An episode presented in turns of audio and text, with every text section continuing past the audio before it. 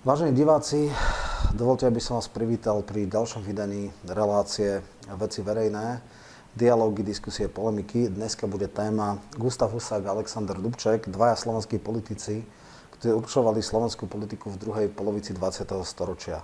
Našim dnešným hostom bude Tomáš Černák, historik z Filozofickej fakulty Univerzity Komenského z katedry slovenských dejín, ale predovšetkým autor zatiaľ troch, ale do budúcnosti siedmich kníh o živote Gustáva Husáka. Vítajte.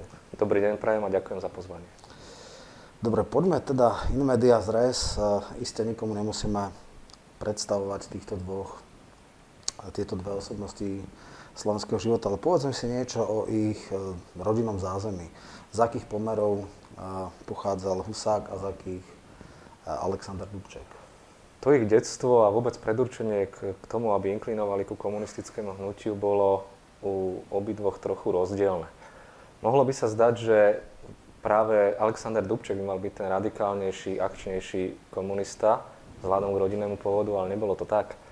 Stal sa ním paradoxne práve Gustáv Husák, ktorý pochádzal z Dubravky, z veriacej katolíckej rodiny, z prostredia, ktoré bolo silno religiózne, už aj tým, že v podstate tá Dubravka má chorvátsky, chorvátsky pôvod, chorvátsky ráz, keďže ju založili chorvátsky osídlenci niekedy v šestnástom storočí.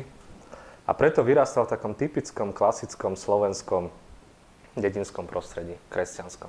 Alexander Dubček, tento mal oveľa, oveľa zložitejšie, pretože nechybalo veľa, narodil by sa v Spojených štátoch amerických. Jeho rodičia boli od, od mladých rokov presvedčení socialisti a neskôr komunisti. Práve vrátili sa do Československa v roku devätnásť dvadsaťjeden, kedy bola založená komunistická strana Československa a oni sa okamžite sme jej začali angažovať. Boli až takí revoluční a nadchnutí, že sa prihlásili do družstva Interhelpo, ktoré malo za úlohu teda vycestovať do Sovietskeho zväzu a pomáhať pri budovaní, ako sa vtedy hovorilo, socializmu v tejto krajine. Takže Alexander Dubček, a to je známe, strávil podstatnú časť svojho detstva a mladosti v Sovietskom zväze. Naučil sa perfektne rusky, absolvoval sovietske školy a bol teda ideálnym prototypom takého mladého komunistického funkcionára. Kým Gustáv Husák to mal trochu zložitejšie, on sa k tomu komunizmu dostal až v šestnástich rokoch, práve v prostredí Bratislavy, Bratislavského gymnázia a do ká es čé vstúpil až keď mal dvadsať rokov. Takže trochu tá dráha bola, bola iná ako, ako u Dubčeka. Tam si možno treba povedať, on bol v Kyrgyzsku, tuším? Áno, v Kyrgyzstane. Či v Kyrgyzstane a možno treba možno viac povedať, čo je to, to Interhelpo. Chodili tam z rôznych krajín, bolo to taký nejaká, nejaká utopia ako kibuce alebo niečo podobné. Vlastne presne, ten, ten širší kontext. A ešte možno by bolo dobre povedať, kto bol jeho otec, to bol funkcionár. Štefan teda. Dubček, áno. áno. E, jeden z, teda, ako som povedal, z tých prvých e, komunistických funkcionárov na Slovensku. Bol to pomerne známy e, funkcionár ešte sociálnej demokracie z čias e, Rakúsko-Uhorska, ktorý sa potom angažoval aj v Spojených štátoch v robotníckom hnutí. Takže e, Dubček mal naozaj genetický fond priam ideálny na to, aby sa stal pravoverným komunistom. Do ktorého roku boli v tom v Kyrgyzsku? Až do konca vojny, či pred vojnou sa vrátili, kedy vlastne od dvadsať, koľko išli od tam? Od dvadsiateho štvrtého roku do tridsiateho do konca roka tridsaťosem. Takže tridsaťosem, čiže tesne pred vojnou. Tak. Mhm. Tam bolo vlastne, tam asi viacerí vtedy, tuším, že vtedy dostali možnosť buď prijať občianstvo, alebo sa vrátiť. A predsa len, aj keď boli presvedčení komunisti, radšej sa do toho kapitalistického Československa. To sme ešte nezabudli zdôrazniť, že Alexander Dubček a jeho otec Štefan a im s matkou zažili tie najväčšie stalinské procesy v Sovietskom zväze. To už nežili v Kyrgyzsku, ale v Gorkom, teda v dnešnom Nižnom Novgorode a boli svedkami celého toho veľkého teroru, ktorý od roku tridsaťpäť do roku tridsaťosem zúril v tej krajine. A myslím si, že aj to trochu s nimi pohlo, aby sa teda rozhodli vrátiť späť. Od seba záchovy zaúčinkoval. Takto, matka sa vrátila ešte o niečo skôr so starším bratom Juliusom, ktorý tam sa zapletol do nejakej pouličnej bitky a aby nemal problémy, tak ho radšej vzala a odišla s ním do, do Uhrovca a otec e, s Alexandrom ich nasledovali v roku tridsaťosem. No, poďme tej konverzii. Bolo tu povedané, že vlastne Husák bol teda z katolíckej rodiny, aj keď teda zomieral v roku deväťdesiatjeden, sú teda legendy, že či prijal posledné pomazanie a podobne, že teda arcibiskup Sokol bol pri jeho smrteľnej posteli a že vlastne aj tá Vatikán, teda zmluva o slovenskej provincii bola vraj jeho. Čiže ako vlastne tá, prebiehala tá konverzia z človeka, ktorý vychádzal z katolického prostredia, nakoniec takých bolo viacej, Celotka a podobne, na toho presvedčeného komsomolca, komunistu. Kto, bola sa tým žena, alebo do akých, do akých pomerov sa dostal? Čo ho tak formoval? On bol, tuším, na gymnázium Greslingová. Tam skutočne to vtedy malo inú úroveň. Tam aj tých počet absolventov bol úplne iný, než tých, čo začali na, na tej škole, čiže tá selekcia tam bola. Tak hlavne to bolo, bolo jediné bratislavské gymnázium vtedy a vôbec dostať sa tam bolo zložité a hlavne to vyžadovalo mať určité financie. Takže Husákov otec veľmi dlho váhal, či teda pustí chlapca do Bratislavy alebo nie, a až na naliehanie miestneho farára a učiteľa tak spravil. A Husák sa najprv nevymykal z rámca klasického dedinského chlapca, ale práve v Bratislave si uvedomil tie obrovské sociálne rozdiely spoločnosti. Navyše bol to človek, ktorý bol aj geneticky vybavený takým radikalizmom. Bol to človek, ktorý chcel riešiť veci radikálne okamžite a hneď, a práve vysvetlenie týchto sociálnych rozdielov a riešenia mu ponúkalo komunistické učenie.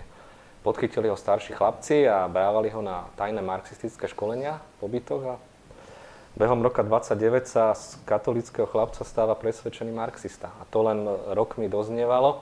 Napriek tomu on niečo mal v sebe stále to tradičné, kresťanské, pretože neraz povedal, že kňazom komunizmu napríklad vedel z pamäti celú latinskú omšu, a aj v jeho stranických prejavoch často nájdete odkazy alebo biblické rôzne prirovnania, takže nezaprel to. A nie náhodou práve jemu potom zverili aj likvidáciu cirkvi na Slovensku, pretože sa v tejto problematike dokonale orientoval. No, tam ešte jedna zaujímavá vec. On sa stal teda aj študentský funkcionár. Uh, on potom bol na právnickej fakulte. Uh, Pamätám sa, že bola jedna taká diskusia, kde Andrej Ferko, ktorý napísal Legenda o doktorovi Husákovi, dal takú otázku, že viete, kedy sa stal prvýkrát generálnym tajomníkom? No nebolo to v roku šesťdesiatdeväť, ale on bol generálnym tajomníkom Zväzu slovenského študentstva. Čiže to je tiež taká zaujímavá vec. On bol súčasťou šípistov. Aký je vzťah medzi šípistami a davistami? Bol tej mladšej generácii davistov. Ako sa vlastne dostal do toho intelektuálneho prostredia, tej ľavice? Vieme, že Klementy z Novomestský a podobne, títo ľudia, Magda Lokvencová, známa to divadelná režisérka, dostal sa do týchto ľavicovo-intelektuálnych kruhov už na gymnáziu alebo až na e, fakulte právnickej? On prvé tie, tie kroky, alebo sa s nimi zoznamoval už na gymnáziu. To znamená, on čítal dáv, čítal rôzne ich články, chodil na komunistické manifestácie a zhromaždenia, takže veľmi dobre vedel, kto je Klementis a Laco Novomestský. A vlastne tí šípisti, ktorí sa vyformovali potom pod Husákovým vedením na právnickej fakulte a vôbec z prostredia Univerzity Komenského, tak to bola druhá generácia davistov. Oni boli davistami formovaní a čiastočne aj vedení, pretože Klementis nad nimi držal takú ochrannú ruku a ideovo ich viedol, formoval. A preto o nich v kľude môžeme hovoriť, že to je druhá generácia davistov a vlastne následovníci Vladimíra Klementisa a Laca Novomestského. Ako to bolo s tým študentským funkcionárstvom? Tam boli jednotlivé študentské organizácie na základe politických strán, alebo také niečo, potom bol nejaký strešný orgán, alebo ako to vlastne bolo? V tom čase bolo strašne veľa najrôznejších spolkov. Bol to spolkový život par excellence, ktorý tu fungoval, a v podstate každý mal nejaký spolok. Takže mali ste tu spolky podľa jednotlivých fakult, potom podľa regiónov, odkiaľ pochádzali študenti, podľa príslušnosti k politickým stranám. No a mali ste potom jednu veľkú centrálnu organizáciu, ktorá sa volala Zväz slovenského študentstva. Tam už však nemohli fungovať spolky pod politickým vedením, tam mohli byť buď regionálne alebo fakultné. A Husák mal niečo v sebe také, ktoré od detstva ho predurčovalo ísť stále vyššie a vyššie. On už na tom gymnázium z roka na rok zastával vyššie funkcie v tamojšom vzdelávacom krúžku, a toto potom pokračovalo aj na vysokej škole. To znamená, že on sa naozaj dopracoval až za tajomníka Zväzu slovenského študentstva, ale výborné meno si urobil už ako predseda sociálnej komisie, kedy rozbehol celý rad akcií na podporu chudobných študentov alebo zdravotne znevýhodnených. Takže on to mal jednoducho v sebe, ten, ten drive, ten, ten ťah po funkciách, po, nehovorím, že moci, pretože keby chcel moc a mať naozaj dobre platené miesto, tak určite nebude v Prvej republike komunista. on, on mal tu ten nábeh na kariérny vzostup iba v rámci komunistickej strany. On si nevedel predstaviť, že by vstúpil k agrárnikom alebo sociálnym. Nebol oportunista, skrátka bolo to z presvedčenia, bol takto áno, hodnotovo orientovaný. Uh, on bol aj nejaký akcionár tých mladých komsomolcov alebo teda komunistickej strany, alebo až v tom strešnom orgáne, v tom zväze študentstva. A zaujímavé, že teda komunisti boli stredne veľká strana a najsilnejší boli há es el es, uh, uh, uh, dokonca Kirschbaum bol šéfom Hlinkovej akademickej gardy, čiže takisto mali agrárnici svoje. Ako to, že práve teda predstaviteľ konsomu alebo komunistov vyhral ako keby tú strešnú, ale bol tak výrazný oproti iným? Tak e, najprv museli spraviť prvý krok a to znamená ovládnuť ten zväz slovenského študentstva. A tam sa vytvorila široká koalícia medzi komunistami, sociálnymi demokratmi a časťou ľavých agrárnikov. A tejto, nazvime to, červeno-zelenej koalícii sa podarilo vytlačiť autonomistov a ovládnuť ten zväz. A vďaka tomu Husák nastúpil potom do tých e, zväzových študentských funkcií. To bol základný predpoklad toho, že prečo. Ke, keď skončil teda právnickú fakultu, začal advokátsku činnosť, bol koncipientom u Klementisa? Najprv u Vladimíra Klementisa, áno, už toho vidieť, že to bol skutočne jeho taký, nielen priateľ, starší priateľ, ale aj taký, taký ideový vodca, ktorý ho formoval a asi jeden z mála ľudí, ktorý mal nejaký vplyv na Husáka. Tam bolo zaujímavé to, že, že v podstate bol aj v tých kultúrnych sférach, boli taká ikonická postava alebo dvojica s Magdou Lokvencovou, významnou predstaviteľkou, povedzme, divadelnej alebo tej umeleckej branže. Čiže on sa pohyboval v tých intelektuálskych a umeleckých sférach. Ako vtedy vlastne títo umelci, ktorí boli častokrát aj dneska, sú vlastne ľavicovejšie orientovaní, vtedy vnímali komunistov. Takisto vlastne Klementisová manželka bola, tuším, tiež herečka. Operná spevačka. Operná spevačka. Tak v tomto, ako on vlastne bol, zapadol do tej spoločnosti, patril k tej, k tej U, nechcem povedať, že umeleckej bohéme, ale k tej uh, intelektuálno-umeleckej, uh, v to, tomu nivo, alebo tej, tej úrovni, alebo žil kultúrnym životom, fungoval v týchto sférach? Určite áno, lebo Husák, uh, okrem toho, že sa dokonale teda vyznal v politike a politika bolo pre neho asi číslom jedna, ale on sa perfektne vyznal aj v kultúre, vo filozofii, literatúre, umení, čo mu napomáhala samozrejme Magda Lokvencová, to sa nedá poprieť, že mala na neho v tomto smere výrazný vplyv. Bratislava bola vtedy malá, takže tu každý každého poznal a Husák veľmi rýchlo vpadol do tejto, a najmä v tých rokoch, do tej študentskej intelektuálnej bohémy a nemal problém si sadnúť na víno aj s niekým z opačného politického tábora. To bolo vtedy úplne bežné. Takisto ako Laco Novomeský sedel so Šaňom Machom pod Viechou, tak takisto aj v prípade Husáka takéto kontakty boli úplne bežné. Pamätám si, že keď bola streľba v Košutoch, tak davisti robili anketu, lebo to bol teda hrubý zásah a aj s obeťami a vtedy dokonca v tej ankete Šano Magdo Davu napísal vraj niečo, čo sú teda ťažké paradoxy.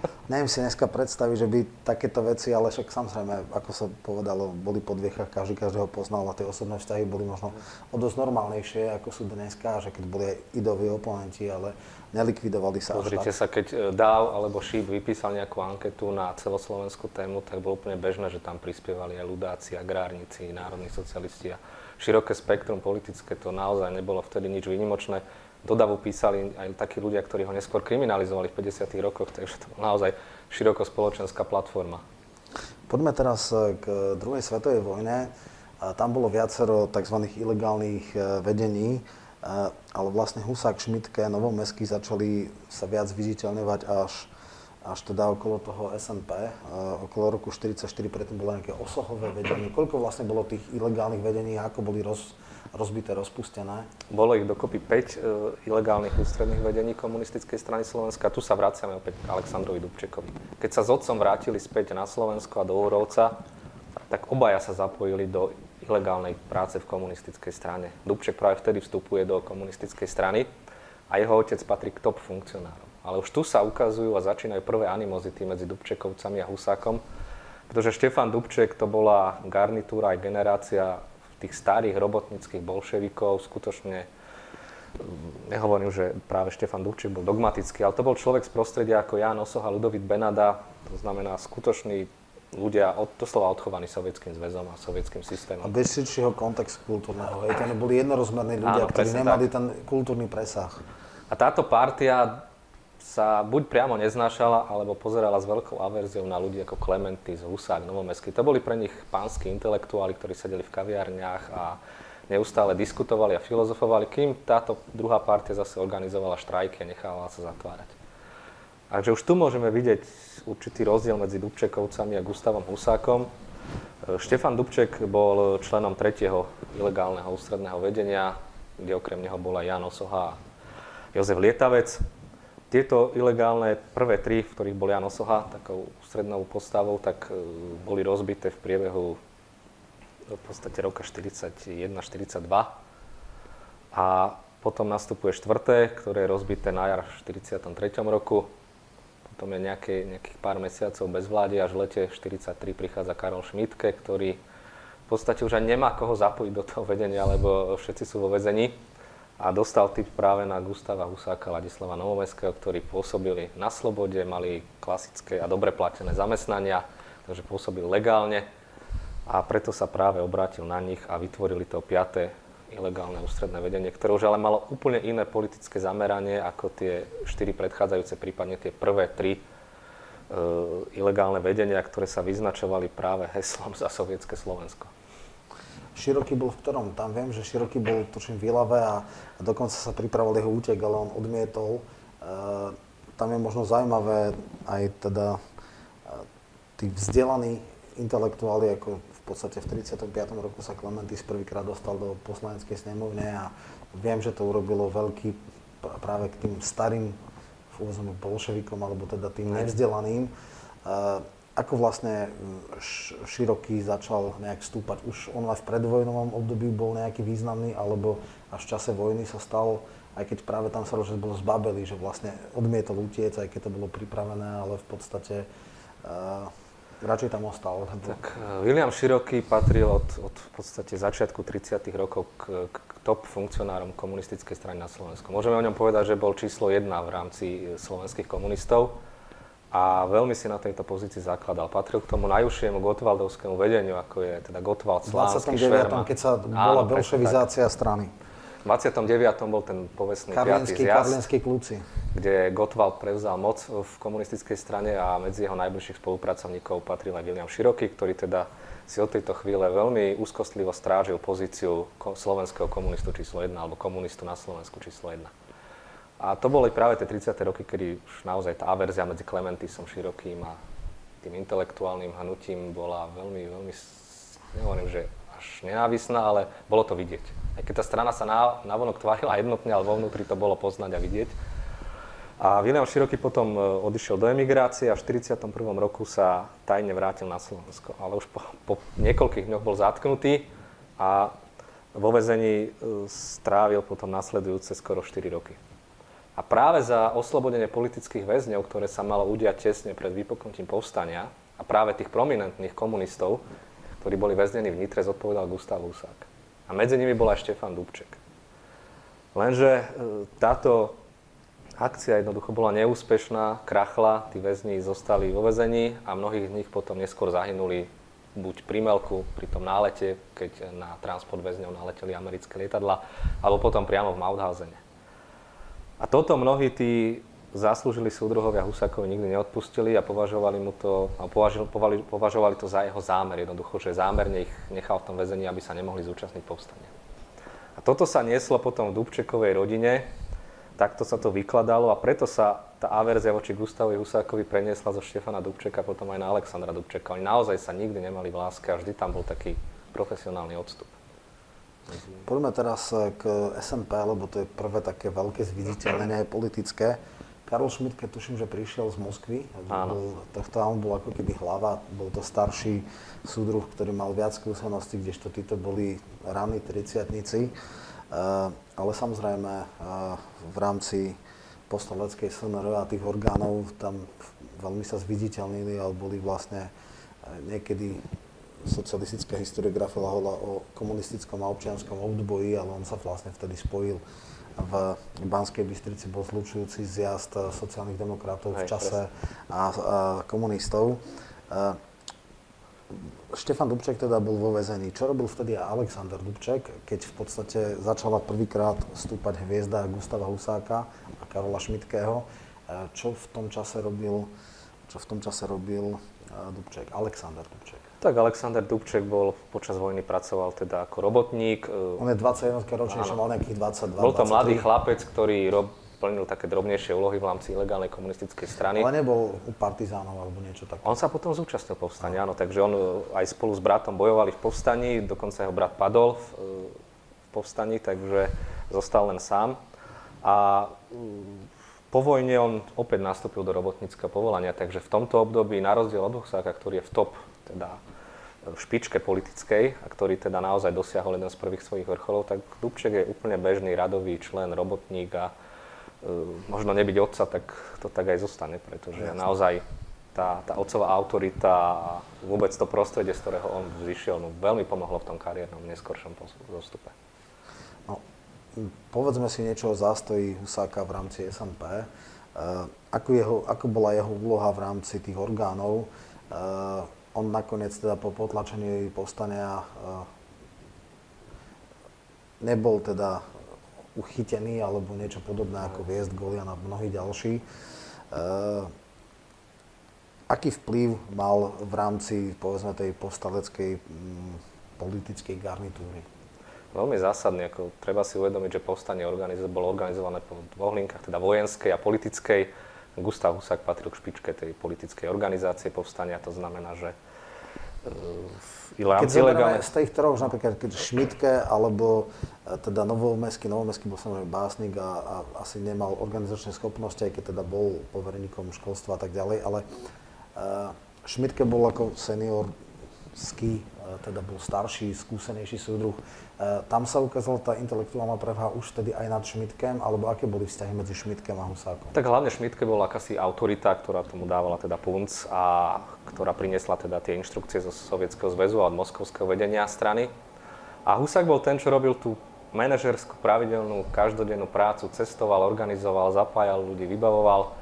To sa potom ukázalo aj v povstaní, pretože Karol Šmitke nejaký čas bol v Sovietskom zväze, kam odletel koordinovať prípravy povstania s postupom Červenej armády, keď mu to nevyšlo samozrejme. Takže bolo tam dosť na Husákovi a Husák naozaj plnil takú, takúto práve funkciu takého akčného mladého človeka, ktorý má na starosti tú každodennú organizáciu. Podobne v občianskom odboji to bol Jozef Letrich. Sice Ján Ursíny bol starší, bol, bol autorita, ale Jozef Letrich bol ten, ktorý to organizoval po tej každodennej linke. No a títo dvaja sa veľmi vhodne doplňali v tomto období, treba povedať, tam nebol nejaký náznak zásadných rozporov, ako to vidíme v povojnovom období. Husák potom bol samozrejme povereníkom vnútra počas to. povstania, čo bola kľúčová funkcia. Kľúčová funkcia, presne tak. A do návratu Karola Šmitkeho viedol aj tú komunistickú stranu. Dobre, po vojne teda e, nastala nová situácia. E, v podstate predmníchovský model e, sa už nedal celkom vrátiť. Boli tri pražské dohody, možno by bolo dobré povedať, o čom bolo vlastne, lebo jasné, že e, zdá sa, že Beneš nebol schopný uh, niektoré veci prijať uh, osobne. Aj. Druhá vec je, že samozrejme politická realita už nepustila a už uh, tá fikcia jednotného československého národa bola neudržateľná. Mohlo sa hovoriť o nejakom československom politickom národe. Boli sme, mali sme tu asymetrické uh, orgány, bol tu zbor povereníkov, bola tu Slovenská národná rada. Česká národná rada nebola, bola teda ako jedna vláda a potom uh, on bol, tuším, aj do roku štyridsaťšesť do volieb povereníkom vnútra aj v... A dopravy potom. A dopravy, hej. Čiže povedzme si takto, dneska sa stále hovorí, je to troška možno mimo tej témy, ale treba to povedať. Aké bolo postavenie Slovenska v, po vojnovom Československu, teda v tom období štyridsaťpäť štyridsaťosem? Často hovorí, že tá prvá pražská dohoda bola ešte v poriadku, ale potom ani zďaleka tá druhá, tretia nás veľmi oklieštila o, o nejaké kompetencie. Čo bolo obsahom tých troch pražských dohod? No musíme sa opäť vrátiť ešte do toho povstania, pretože práve programom tej povstaleckej garnitúry a najmä Husáka... A košický vládny program. Áno, košic, moskovské rokovania, košický vládny program. Ale v povstaní jednoznačne Husákov program bol asi ten, že nejakým spôsobom preniesť tú slovenskú štátnosť do povojnových pomerov. Či už v rámci Československa, alebo on kalkuloval aj s tým sovietským Slovenskom.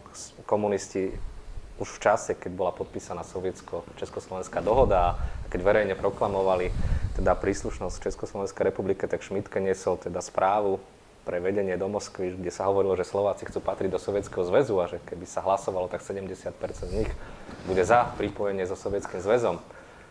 V tomto čase takisto Husák prirovnával Beneša k Hitlerovi a Tisovi. On ho doslova nenávidel a neznášal celú tú londýnsku emigráciu a čechoslovakistov.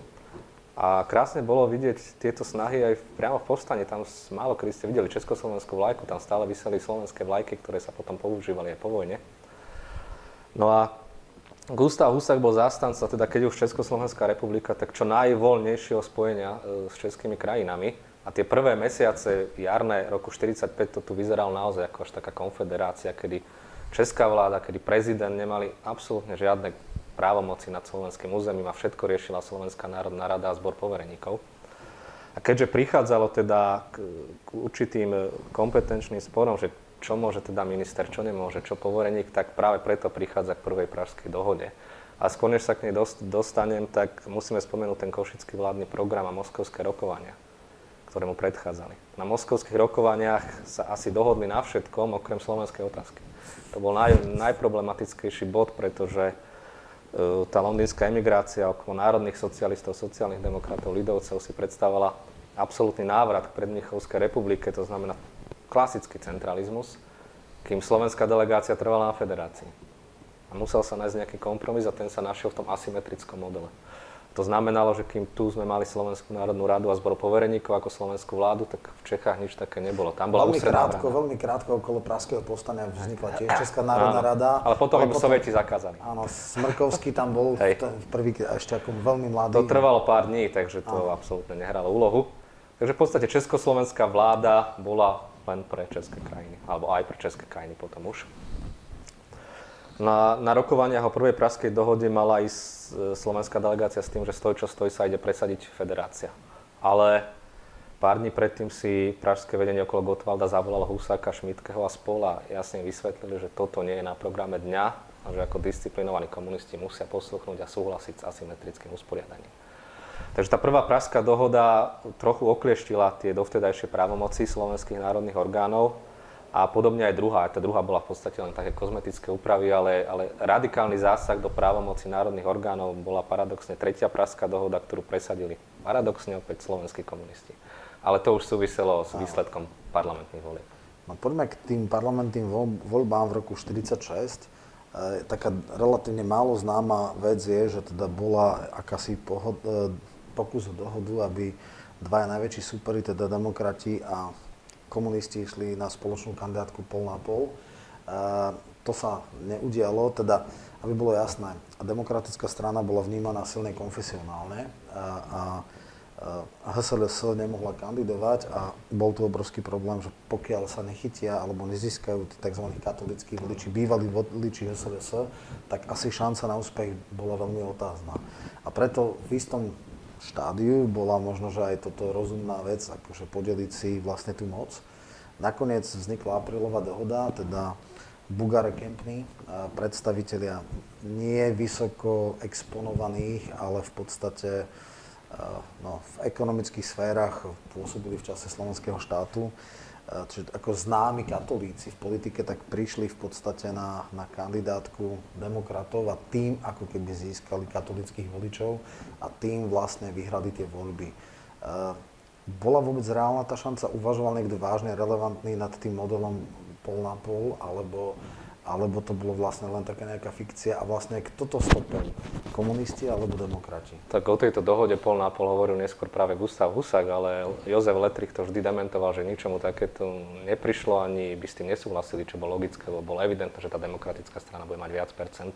No ale pred dohodom s katolíkmi to ešte nebolo. Tedy nie, značné. Ale ani vtedy sa neuvažovalo o tom, že by to bolo päťdesiat na päťdesiat. Oni naozaj nemáme jeden relevantný doklad, že by skutočne to brali vážne takúto dohodu. Čiže to bola skôr fikcia? Alebo to teda možno bolo niečo také, čo Husák si asi želal a potom to interpretoval ako... Ale predsedom komunistov bol Široký v tom Áno, Vilém Široký. Čiže ako bez neho by to tiež nemohlo no. ísť. Samozrejme, v Čechách vyhrali komunisti na Slovensku, teda boli šesťdesiatdva percent mali demokrati. Čiže tak, no a tu je ďalšia vec, ktorú ako dnešný človek nepochopí, ktorý sleduje politiku a vie, ako to, vie, ako to chodí.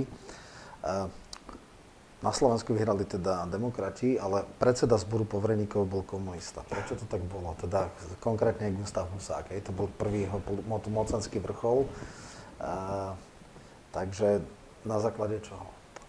Ešte by som sa porátil k tým ano. voľbám, skôr než odpoviem, aby divák si vedel predstaviť vlastne tú štruktúru, aká bola... Uh, Národná fronta, Národná fronta. štyri strany. To znamená, že bola zlikvidovaná akákoľvek opozícia, mohli fungovať strany len v rámci Národnej fronty, boli zakázané také predvojnové strany ako Agrárna strana, Hlinková strana, všetky menšinové strany. Takže naozaj to bola taká riadená, obmedzená demokracia. Ani tie voľby nemôžeme charakterizovať ako úplne demokratické, pretože značné množstvo ľudí bolo aj vylúčených z hlasovacieho práva a nemohli hlasovať. Na Slovensku teda hlasovali, teda kandidovali Demokratická strana, Komunistická strana Slovenska, Strana práce a Strana slobody. Takisto štyri strany kandidovali aj v českej časti krajiny. Ale tých šesťdesiatdva percent, ktoré dostali demokrati na Slovensku, tak z toho če- celočeskoslovenského hľadiska vychádzalo nejakých štrnásť percent. Pretože ten počet obyvateľov v, českých, v českej časti bol oveľa, oveľa väčší. Aj keby demokrati získali každý jeden hlas na Slovensku, tak to možno urobiť nejakých dvadsaťjeden percent. Tak aby si teda divák mohol urobiť predstavu, že uh, akú, akú silu mali teda české strany, jasne, akú silu mali strany slovenské. No a prečo sa stal Husák predsedom zboru povereníkov? Takmer ihneď po vyhlásení výsledkov volieb sa rozpútala obrovská kampaň proti demokratickej strane. Komunisti naozaj ju chceli okamžite vylúčiť z Národného frontu, zakázať, zničiť. Jednoducho toto bolo niečo, tých šesťdesiatdva percent, čo nemohli slovenskí komunisti stráviť. Okamžite sa rozbehol veľký propagandistický tlak, nastolila sa štátna spoľahlivosť demokratickej strane vo vláde. Každopádne dé es to ustála. Získala pre seba logicky aj post predsedu Slovenskej národnej rady, ktorým sa stal Letrich, ale teda sa dohodlo, že post predsedu zboru povereníkov získa, získa komunisti, no a tí navrhli Gustáva Husáka. A treba povedať, že bol akceptovaný aj pre demokratov, pretože bol to partner z povstania, považovali ho za človeka inteligentného, manažersky schopného a tak ďalej. A myslím, že nerobili s tým veľké problémy. Husák sa teda stal vo veku tridsaťtri rokov slovenským premiérom, čo je doteraz rekord. Áno. No tam si treba presne, tak sa to interpretovalo, že e, vlastne tam sa ukázal ten zbor povereníkov a, a Slovenská národná rada, že to vlastne nie je federácia. Aj. Že vlastne ten argument bol, že na celoštátnej úrovni hrali komunisti, tak majú právo aj, aj teda na Slovensku. Už v tom zastupiteľskom orgáne to nebolo také jednoduché, ale, ale v podstate ukázalo sa, že e, skutočne, ak sme si mysleli, že bude mať niečo ako, ako autonómiu, tak to nebolo. Tam ešte možno treba povedať, že povereníci boli podriadení ministrovi. Práve takže... po tej tretej pražskej dohode. A to bolo paradoxné, že komunisti slovenskí, ktorí dovtedy vehementne presadzovali slovenské národné práva, tak po týchto voľbách disciplína okamžite otočili a presadzovali oklieštenie, čo malo byť jeden z krokov na elimináciu toho drvivého víťazstva demokratickej strany na Slovensku, pretože po tretej pražskej dohode bol naozaj povereník vyslovene podriadený svojmu rezortnému ministrovi v Prahe a rezortný minister mal kedykoľvek zasiahnuť, keď to uznal za vhodné. No, takže je to, je to potom jasné. Častokrát sa hovorí taký bonmot, že február štyridsaťosem teda bol na celoštátnej úrovni, ale že my sme mali v novembri štyridsaťsedem niečo podobné, taký vnútorný prevrat. O čo tam vtedy išlo? Tam bola rekonštrukcia zboru povereníkov a v podstate to bola priamo závislé na obuchovej afére. Čo bola tá aféra? V podstate tá, tá jesenná politická kríza bola akousi generálkou na február štyridsaťosem a Gustav Husák sa v nej výrazne angažoval. Komunisti robili po tých voľbách v štyridsiatom šiestom všetko preto, aby buď tú demokratickú stranu rozložili, zdiskreditovali alebo rovno zakázali a využili na to tých pár chodcov, ktorí tu boli posielaní z, z, z Nemecka a Rakúska, ktorí patrili najviac pod Ďurčanského, ale reálne pre bezpečnosť krajiny neznamenali vôbec nič, boli to individuálne osoby, ktoré aj keby veľmi chceli, tak ani mini prevratík v nejakej dedine nemohli zrealizovať. A toto využila štátna bezpečnosť. Tam bolo, tuším, fotenie nejakých Hej. dokumentov z vlády, vlastne šéf Ursiniho... Kabin- Loto Obuch bol šéf teda Ursiniho kabinetu. Ursini bol podpredseda československej vlády v Prahe v tomto období. A odfotil nejaké, samozrejme, materiály pre potreby týchto chodcov, ktorí prišli z Rakúska a Bavorska. A samozrejme, toto infiltrovala veľmi rýchlo štátna bezpečnosť, ktorá z toho spravila obrovskú aféru, vyúženie ohrozujúcu jednotu republiky a zatkla okolo šesťsto ľudí, rozsiahle zatýkanie šesťsto ľudí, ktorí buď nejakým spôsobom prišli do kontaktu s tými ľuďmi, alebo vôbec nie, a bolo to len vykonštruované. A z tohto práve komunisti urobili obrovskú politickú krízu na jeseň štyridsiateho siedmeho roku. Za, zaangažovali do toho organizácie, ktoré mali pod svojou kontrolou, to znamená, že najmä Zväz slovenských partizánov, ktorý sa vyhrážal do, doslova pochodom na Bratislavu. Pochod na Rím, pochod na Bratislavu. A toto všetko z pozadia organizoval práve Gustáv Husák. On totiž ako predseda zboru povereníkov si kontroloval a ponechal si vplyv na povereníctve vnútra, najmä v tej štátno-bezpečnostnej zložke. Toto si nepustil nikdy z rúk a práve na pôde tej štátno-bezpečnostnej zložky sa konštruovalo toto, pri, toto sprísahanie v úvodzovkách.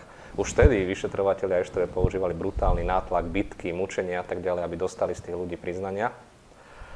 Takže už vidíte, že tu si robili... Ako sa zrekonštruovala, potom zrekonštruoval zbor povereníkov? Koľko ľudí muselo odísť a aké boli tam pomery? No, Husák a spol si predstavovali, že teda vyhodia tú demokratickú stranu úplne zo zboru povereníkov, ale konečne sa postavili na jej stranu Českej nekomunistické strany, takže prišiel do Bratislavy Gottwald, ktorý sa tváril ako takýsi mediátor. A výsledkom bol kompromis, to znamená, že demokrati stratili niekoľko svojich povereníctiev, ale neboli nahradené komunistami, alebo boli nahradené nestraníkmi, alebo e, zástupcami tých menších politických strán. A toto považovali slovenskí komunisti za svoj neúspech, pretože boli veľmi radikálne naladení a netrpezliví. A Gottwald ich musel mierniť a vysvetľovaním, že ten správny čas ešte nenastal a že keby teraz spravili na Slovensku prevrat, tak budú mať oni v Prahe oveľa väčšie problémy prevziať moc, lebo tie nekomunistické strany by sa ešte viac zomkli a bol by to proste problém. Dobre, potom prišiel teda február štyridsaťosem. Ja som častokrát vysvetľoval, ako vlastne mohol ten prevrat ísť. Hubert Rybka napísal o tom veľmi dobrú knihu.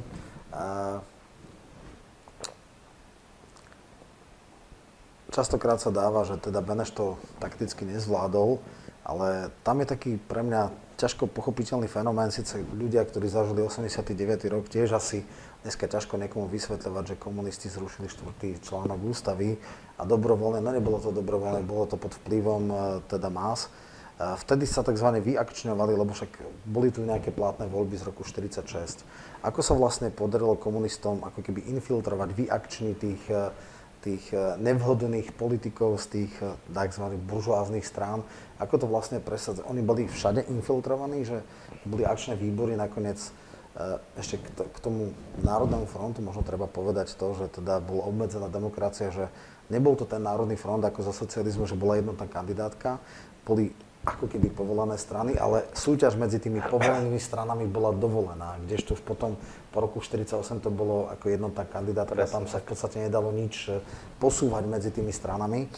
Uh, niekde je bipartizmus, tu boli štyri strany, hej, štyri tam, štyri tak, takže nejaká pseudopluralita bola, ale poďme k tomu, ako vlastne technicky predviedol, ako je možné, že ľudová strana, sociálni demokrati, uh, dokonca národní socialisti, že vyakčnili tých nevhodných uh, politikov a vlastne uh, ostali tam ako keby až do roku osemdesiatdeväť tie strany, aj keď sa niektoré premenovali, len tam boli ako keby nohsledí komunistov. Komunisti mali už pred februárom pripravený niekoľko scenárov, ako by prevzali moc. Oni naozaj počítali s tým, že tento stav je prechodný a že ich konečným cieľom je absolútna moc v krajine. A nehovoriac o tom, že na nich tlačili aj Sovieti a ostatné východoeurópske stranické špičky. Krátko fakticky, na rozdiel od iných mnohých štátov, v júni e, sovietská alebo Červená armáda odišla, čiže tu nebola nikdy ano. dislokovaná, čo bol dosť veľký rozdiel oproti iným štátom, kde vlastne ostali tie armády a teda tým pádom tie bábkové vlády ako Poľsko, Maďarsko boli v úplne inej pozícii. Čiže toto možno treba vysvetliť, že vlastne e, sovietská armáda alebo Červená armáda nebola do roku šesťdesiatosem na území Československa. Napriek tomu ten vplyv tí komunisti mali, boli takí šikovní, alebo ako sa im to podarilo? Po druhej svetovej vojne bola celkovo tá revolučná nálada a náladená dosť doľava a bolo, nebolo prekvapujúce, že v Čechách tí komunisti vyhrali voľby a Gottwald sa stal premiérom, toto by som nepovažoval. To je v poriadku, ale relatívnu väčšinu museli robiť koaličnú vládu. Ano. Nemali absolútnu väčšinu. Len uh, oni boli veľmi šikovní a už v tomto období mali infiltrované ostatné politické strany, mali tam svoje piate kolóny. Boli infiltrovaní aj spravodajskí, to znamená, čo sa rozprávalo na sekretariáte národných socialistov, to mal ten deň Gottwald na stole a vedeli sa podľa toho zariadiť. A o tom bol aj ten február štyridsaťosem, jednoducho tou demisiou im dali takto tromfy do rúk a ten Gottwald ich len zomral a preniesol zápas do ulic a, a už to išlo. Tie akčné výbory nebol, nebol vymysel zo dňa na deň, to mali pripravené dopredu. Takže oni presne vedeli krok za krokom, čo budú robiť a ako tú moc prevezmu. Začali Beneša bombardovať desaťtisíc rezolúcií, manifestácie, štrajky, generálny štrajk. No a tie ostatné politické strany sa naozaj nezmohli ani na to, aby sa vedeli dostať do vlastných sekretariátov. A úradovala eš té bé, polícia, armáda bola pripravená. Neponechali doslova nič na náhodu a v Bratislave už dvadsiateho tretieho februára bolo všetko vyriešené a v Prahe dvadsiateho piateho teda po piatich dňoch. Skutočne ten prebeh, februárový prevrat prebehol veľmi rýchlo a ešte mal aj zdanie a punc akejsi ústavnosti a že ide o bežnú rekonštrukciu vlády. Takže skutočne Gottwald to spravil priam majstrovsky. Áno, to je zaujímavé, či netreba určite podceňovať týchto ľudí. Dobre, je tu teda obdobie štyridsaťosem, päťdesiat, päťdesiatjeden. Ako do zatknutia bol Gustáv Husák šéfom zboru povereníkov. Ako vlastne vtedy rástol, alebo čo robil vtedy Dubček? Jeho otec bol tuším krajský predseda, alebo krajským funkcionárom v Trenčíne. To bol, to bol mladý Dubček. Mladý Dubček, áno. Už vtedy? Áno, v, v štyridsiatom deviatom sa stáva tajomníkom. Ale predtým jeho otec bol tuším. Áno, ešte, áno, Štefan Dubček. No, no, no. Ale obidvaja patrili už do oveľa nižšej garnitúry funkcionárov ako Gustáv Husák. Boli na regionálnej úrovni, áno, nie na celoslovenskej. Tak. Navyše hviezda Štefana Dubčeka naozaj skončila niekedy cez vojnu a starý pán už len v podstate staticky pôsobil, kým jeho mladší syn začal od roku štyridsaťdeväť doslova raketovú stranickú kariéru. Najprv teda ako tajomník v Trenčíne, potom si ho povolali súdruhovia do Bratislavy, aby ho následne poslali za krajského tajomníka do Banskej Bystrici. A potom ako mladého perspektívneho kádra na tri roky do Moskvy na vysokú politickú školu, čo bolo naozaj na myšli len top funkcionári, perspektívni. A to bolo práve obdobie, kedy Gustáv Husák sedel vo väzení. Takže kým Husák teda musel znášať všetky tie mučenia a výsluchy a príkoria, tak Alexander Dubček pomerne raketovo rástol na stranickom rebríčku. Čo bola zámienka za, na zatknutie uh, Husáka? Prečo on práve prešiel? Bolo to jeho priateľské vzťahy s Clementisom, bol to ten proces s buržoáznymi nacionalistami. Špicer napísal tú známú brožúru, aj keď ona bola viac menej na kultúrnu obec. Aj. Kedy bolo to aj vybavanie si účtovaním so Širokým, ktorý ne, nebol rád, keď videl, ako rastie ako keby konkurent, nová generácia. Čo tak vlastne bolo za tým? Hodnejšieho buržoázneho nacionalistu ako Gustáva Husáka by ste asi ťažko vtedy našli. Takže bolo úplne logické, že skončil tam, kde skončil. Ale ja hovorím asi o troch, štyroch faktoroch, ktoré boli zásadné pre vôbec tú buržoáznu nacionalistickú hysterickú kampaň. Prvá bola konflikt Tito-Stalin. To znamená, že takéto procesy prebehli vo všetkých krajinách východného bloku. Rajka. Rajk, Trajčo Kostov a tá Lukreciu Patraskánu v Rumunsku. Ďalším faktorom bola maďarská karta. To znamená, že keď sa začali hľadať buržoázni nacionalisti na Slovensku, tak Maďari veľmi ochotne poskytli menný zoznam ľudí, ktorí údajne mali byť spomenutí počas vyšetrovania Lásla Rajka. A je len logické, že na popredných miestach bol Husák, Novomeský a Clementis, teda ľudia, ktorí e, robili všetko možné preto, aby sa maďarská menšina odtiaľto dostala preč a bola vysťahovaná. Takže Maďari ich mali v zuboch.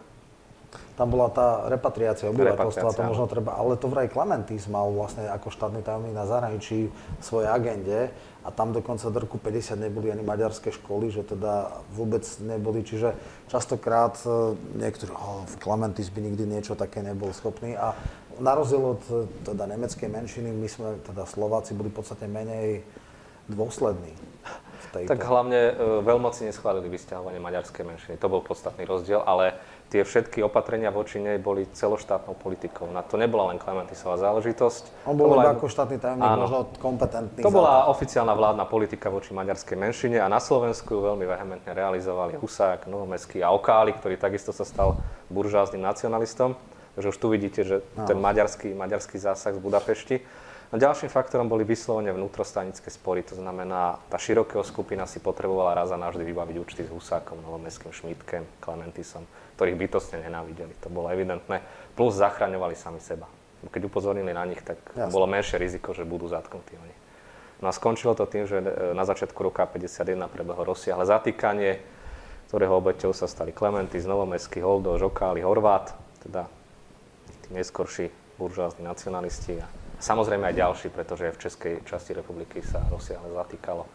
Tam Slánského proces, proces s Arthur London, tento Vlad, Vladimír Klementíš, ktorý teda vieme, že bol až popravený. Tak Husáka podľa mňa zachránilo od šibenice to, že sa zmenila priorita tých procesov. Už neboli podstatní buržoázni nacionalisti po roztržke so Stalinom, teda s Izraelom, Stalin narazil Izrael, ale už sa hľadali Židia a kozmopoliti.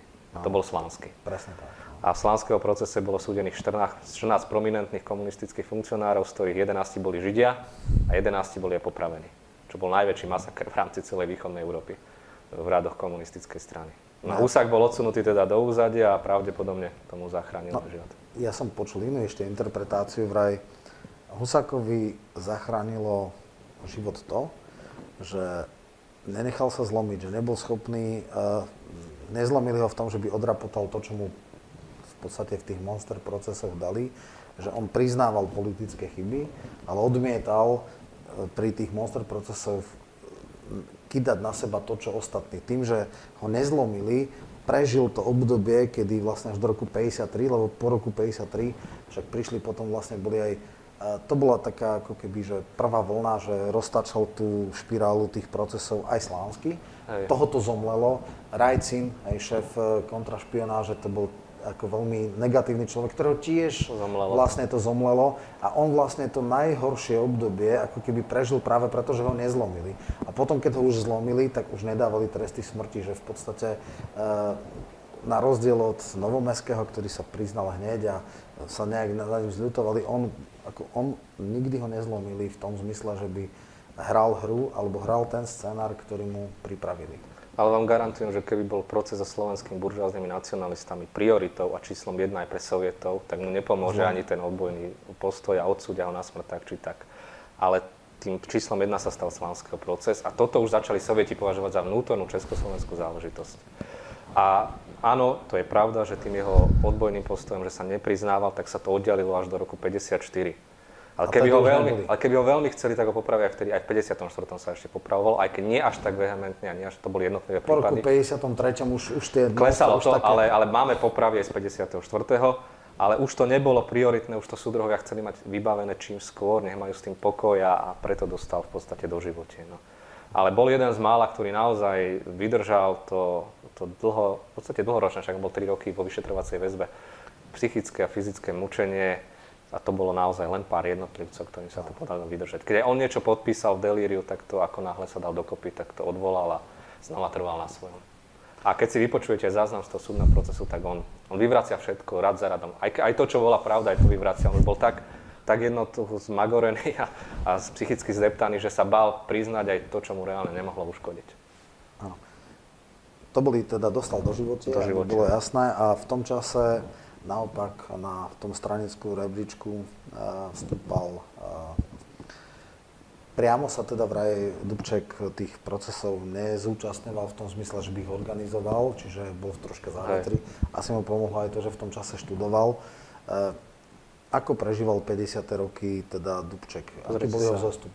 Alexander Dubček je určite politicky zodpovedný za všetko, čo sa dialo na území jeho kraja, ktorý má pod... Kraj, tak, tak, áno, čiže toto bolo jeho, áno. Lebo keď by ste... Trenčiansky kraj v tom čase.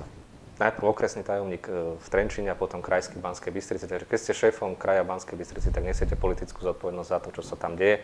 A to boli päťdesiate roky, kedy teda brutálna kolektivizácia, znárodňovanie, likvidácia živnostníkov a tak ďalej a tak ďalej. Takže na tomto určite Dubček nesie svoj diel politickej zodpovednosti, minimálne v rámci toho, toho kraja, kde bol šéfom. Ale keďže bol mladý, perspektívny a mal perfektné rodinné zázemie, život v Sovietskom zväze, otec, zakladajúci člen strany, kadrové... áno, účastník povstania a tak ďalej, tak naozaj takýchto mladých e, súdruhov bolo minimum a preto ho v podstate z roka na rok on išiel vyššie a vyššie a preto aj poslali do tej Moskvy. A keď sa v päťdesiatom ôsmom vrátil, tak netrvalo dlho a Antonín Novotný si ho zobral do Prahy za tajomníka U V K S, čo už U V K S, čo je pre priemysel. To už naozaj bola nejaká funkcia pre tridsaťosemročného mladého funkcionára. To určite, to už je skutočne predseň politbíra. No ale v roku šesťdesiat bola amnestia Novotného, kde sa vlastne päťdesiaty šiesty rok, tam si treba povedať, že to bol taký prediel známy to prejav Hruščovov, kde sa odsúdil kult osobnosti. Malo to veľkú rezonanciu aj teda v východnej Európe. Vieme, že čo to urobilo v Poľsku a hlavne v Maďarsku. E, začali rehabilitácie. U nás teda oveľa tak pomalšie. Tuším, že akurát v päťdesiatom šiestom roku časť tej, tej garnitúry odišla preč, ale hlavne Alexej Čepička, ktorý bol teda ako... Ten musel. E, ten musel a potom teda všeliek... Na jeho to všetko zvalili, aby sa zbavili svoje vlastné zodpovednosti. Áno, áno. Čiže to bola len taká prvá. Ale dobre, šesťdesiaty rok znamenal iba amnestiu, nie občiansku rehabilitáciu. On tuším potom robil niekde v skladníka, v pozemných stavbách. Tak ten Husák vyšiel von z väzenia ako podmienečne prepustený zločinec. Ak by čokoľvek urobil, tak sa vráti veľmi rýchlo naspäť do väzenia. A ne, nebol občiansky rehabilitovaný do roku šesťdesiattri, tri, čiže, čiže vlastne robil, v, neviem, či v robotníckých funkciách, alebo skladníka. Áno, on bol, tri roky sa ponevieral po rôznych teda takýchto... Medzi tým sa mu rozpadlo manželstvo, teda Magda Lukvencov sa k nemu nevrátila, jeho deti tak to, sa... no, tak on prišiel z väzenia, nemal kde ísť, tak samozrejme išiel k nej a rovno jej dal desať podmienok, za ktorých je ochotný s ňou zostať. No, jedno, bolo z nich, jedno z nich bolo, že sa vzdá divadla, no, takže... To, to nebolo realistické. Veľmi rýchlo prišlo k rozvodu, no a... Husák už teda sa musel pretlkať, ako vedel, a tak to trvalo až do šesťdesiateho tretieho roku, ktorý nazývame rokom rehabilitácií, ale iba komunistov. Uh, Barnabická komisia bola práve o tom, že buržoáziaci mladisti mali byť. Kto bol v tej Barnabickej komisii, aký bol ten dôsledok, alebo aký bol uh, tie, tie výstupy? Tak ešte pred Barnabickou bola Kolderová komisia. Áno, áno. Ale... ale tých buržoáznych národnostov robila až Barnabická. Tá bola prvotná tieto. Uh, Barnabická komisia mala za úlohu prešetriť najmä ich prípad po tej stranickej linke, lebo už bolo jasné, že k súdnej rehabilitácii príde, k tomu sa vyslovila aj Kolderová komisia, ale stále boli v tej strane braní ako úchylkári, ako nacionalisti, a tie závery z deviateho zjazdu ká es es v päťdesiatom roku, kde boli verejne kritizovaní, tak boli stále platné. A toto mala práve prešetriť Barnabická komisia, kde bola celá plejada slovenských a českých historikov. Takisto sa tam zúčastňovalo na tom aj Lenart, Colotka, Colotka, Dubček a tak ďalej. A po niekoľkých mesiacoch práce naozaj ten záver nemohol byť iný, ako že všetky tieto obvinenia boli vymyslené a že Husákovi a spolu sa musí vrátiť nielen teda občiansko-právna rehabilitácia, musí prebehnúť aj stranická a musí sa im vrátiť stranická legitimácia. A tým vlastne bola rehabilitovaná aj celá tá jeho myšlienka slovenskej nejakej federácie alebo právomoci slovenských národných orgánov, a to bolo pre Novotného asi najviac nebezpečné, že sa znova otvorila táto národná karta. Tam treba povedať jednu vec. V roku šesťdesiat sa prijala ústava, ktorá bola brutálne unitaristická. Bol zrušený zbor povereníkov, formálne ostala Slovenská národná rada, ale vlastne nemala exekutívnu zložku, čiže to bolo v podstate ako keby návrat pomaly do benešovských čias. Máme tam aj ten štátny znak, kde bola teda Živánka, teda miesto dvojkríža. Teda... Živánska pod Krýváňom, ako to Husák teda nazval. Áno, áno, čiže tieto veci, čiže vlastne áno, ten šesťdesiaty rok bol fajn v tom, že prišla amnestia. Na druhej strane, čo sa týka pokračovania toho, toho trendu tých troch praských dohôd, tak to išlo úplne, že do, do krajnosti. A v šesťdesiatom treťom roku sa stal uh, vedeckým pracovníkom Ústavu štátu a práva a tam napísal svedectvo o Slovenskom národnom povstaní, čo bolo vlastne až do roku osemdesiatdeväť jediná kanonizovaná interpretácia es en pé. Je otázka, či a do akej miery bola teda, samozrejme medzi tým bola Jablonického, Láckova, kde koho, čiže máme tých interpretácií dneska viacej, ale jeho rehabilitovali aj občiansky, bol povedzme v tej intelektuálne, alebo mal duševnú prácu, ale písal do, alebo dával rozhovory do kultúrneho života a podobne, ale nechceli ho pustiť do politiky. Dostal teraz, neviem, či v tom čase, alebo v roku šesťdesiatsedem ponuku byť námestníkom ministra spravodlivosti, čo odmietol. Pritom to bolo v rámci Národného frontu, tuším, že z inej strany Národného frontu bol minister, čiže on by bol ako keby zástupca toho ministra za komunistov, a to bolo pod jeho úroveň. On dostával, teda dostal myslím dve alebo tri také ponuky. Námestník ministra financí, námestník ministra spravodlivosti, to všetko odmietol, lebo si uvedomoval... To bol rok šesťdesiattri alebo už neskôr? To bolo, myslím, na prelome šesťdesiattri šesťdesiatštyri, hneď akože prebehli tie rehabilitácie, ale on si uvedomoval, že ho tým chcú upratať zo Slovenska, úplne ho odrezať od svojho zázemia. Potom ešte dostal takú veľmi zvláštnu ponuku na riaditeľa hydinárni, to takisto odmietol a radšej zostal teda v Ústave štátu a práva Akadémie vied, lebo vedel, že tam je veľký okruh intelektuálov, ktorými sa on môže obklopiť a budovať si svoje zázemie a čaká na svoju príležitosť. A naozaj tí historici, filozofi, právnici, novinári celé roky, tie šesťdesiate roky pracovali na tom, aby sa Husák vrátil do najvyšších sfér politiky. mal tam platformu Kultúrny život, kde pravidelne Áno. publikoval, ktorý bol veľmi populárny. Takže veľmi rýchlo sa Husák stal takým symbolom slovenskej protinovotnovskej opozície. Mal tu aureolu martýra, mučeníka, ktorý sa nikdy nepriznal, bojovníka za slovenské národné práva. A toto všetko spôsobilo, že v roku šesťdesiatom ôsmom bol po Dubčekovi druhý najpopulárnejší Slovák. No, poďme k šesťdesiatom treťom roku, čo sa týka Dubčeka, ten sa vtedy stal, tuším, prvým tajomníkom ú vé ká es es, čiže Aj. ako keby prvým človekom na Slovensku, hej, lebo vtedy nebolo v podstate, kto je, no premiér ani nebol, lebo to bol, ale aj zbor povereníkov, ale e, vlastne to dneska asi si ľudia, ktorí sledujú politiku, ne, ne, nevedia. Ministri neboli ani tak známe ako tajomníci ú vé pre jednotlivé rezorty. Tam bola ako na stranickej úrovni, ako keby vláda, exekutívna činnosť vlastne len plnila závery politbíra. Bola v podstate duplicita tej moci. Áno. Mali ste ministra priemyslu a tajomníka pre priemysel Áno. a tajomník mal podstatne väčšie kompetencie. Tak, ako bol aj známejší. Ako ľudia poznali svojho ministra, keď boli v tom rezorte, ale akože znalosť ministrov nebola. Čiže v tomto, áno, tajomník bol oveľa viac ako minister. To boli len výkonní úradníci, ktorí plnili tak, príkazy. Tak, presne tak. Čiže prvý tajomník bol v podstate najvýznamnejšia. Inak zaujímavé, že ani po federácii sa to nezmenilo, lebo pôvodne bolo, že bude Česká komunistická strana, Slovenská a potom nejaká federálna. Táto asymetria vždycky ostala aj po federácii, ale teda prvý tajomník ú vé, čiže prvý človek na Slovensku od roku šesťdesiattri do roku šesťdesiatosem. On teda paradoxne bol teda vytiahnutý Novotným, ale v priebehu šesťdesiatych rokov začali chápať, že Novotný je už prežitok. Veľa sa dneska medializuje, alebo hovorí o tom škandaloznej, o tej škandaloznej návšteve Matice slovenskej roku šesťdesiatsedem, kedy urazil Slovákov.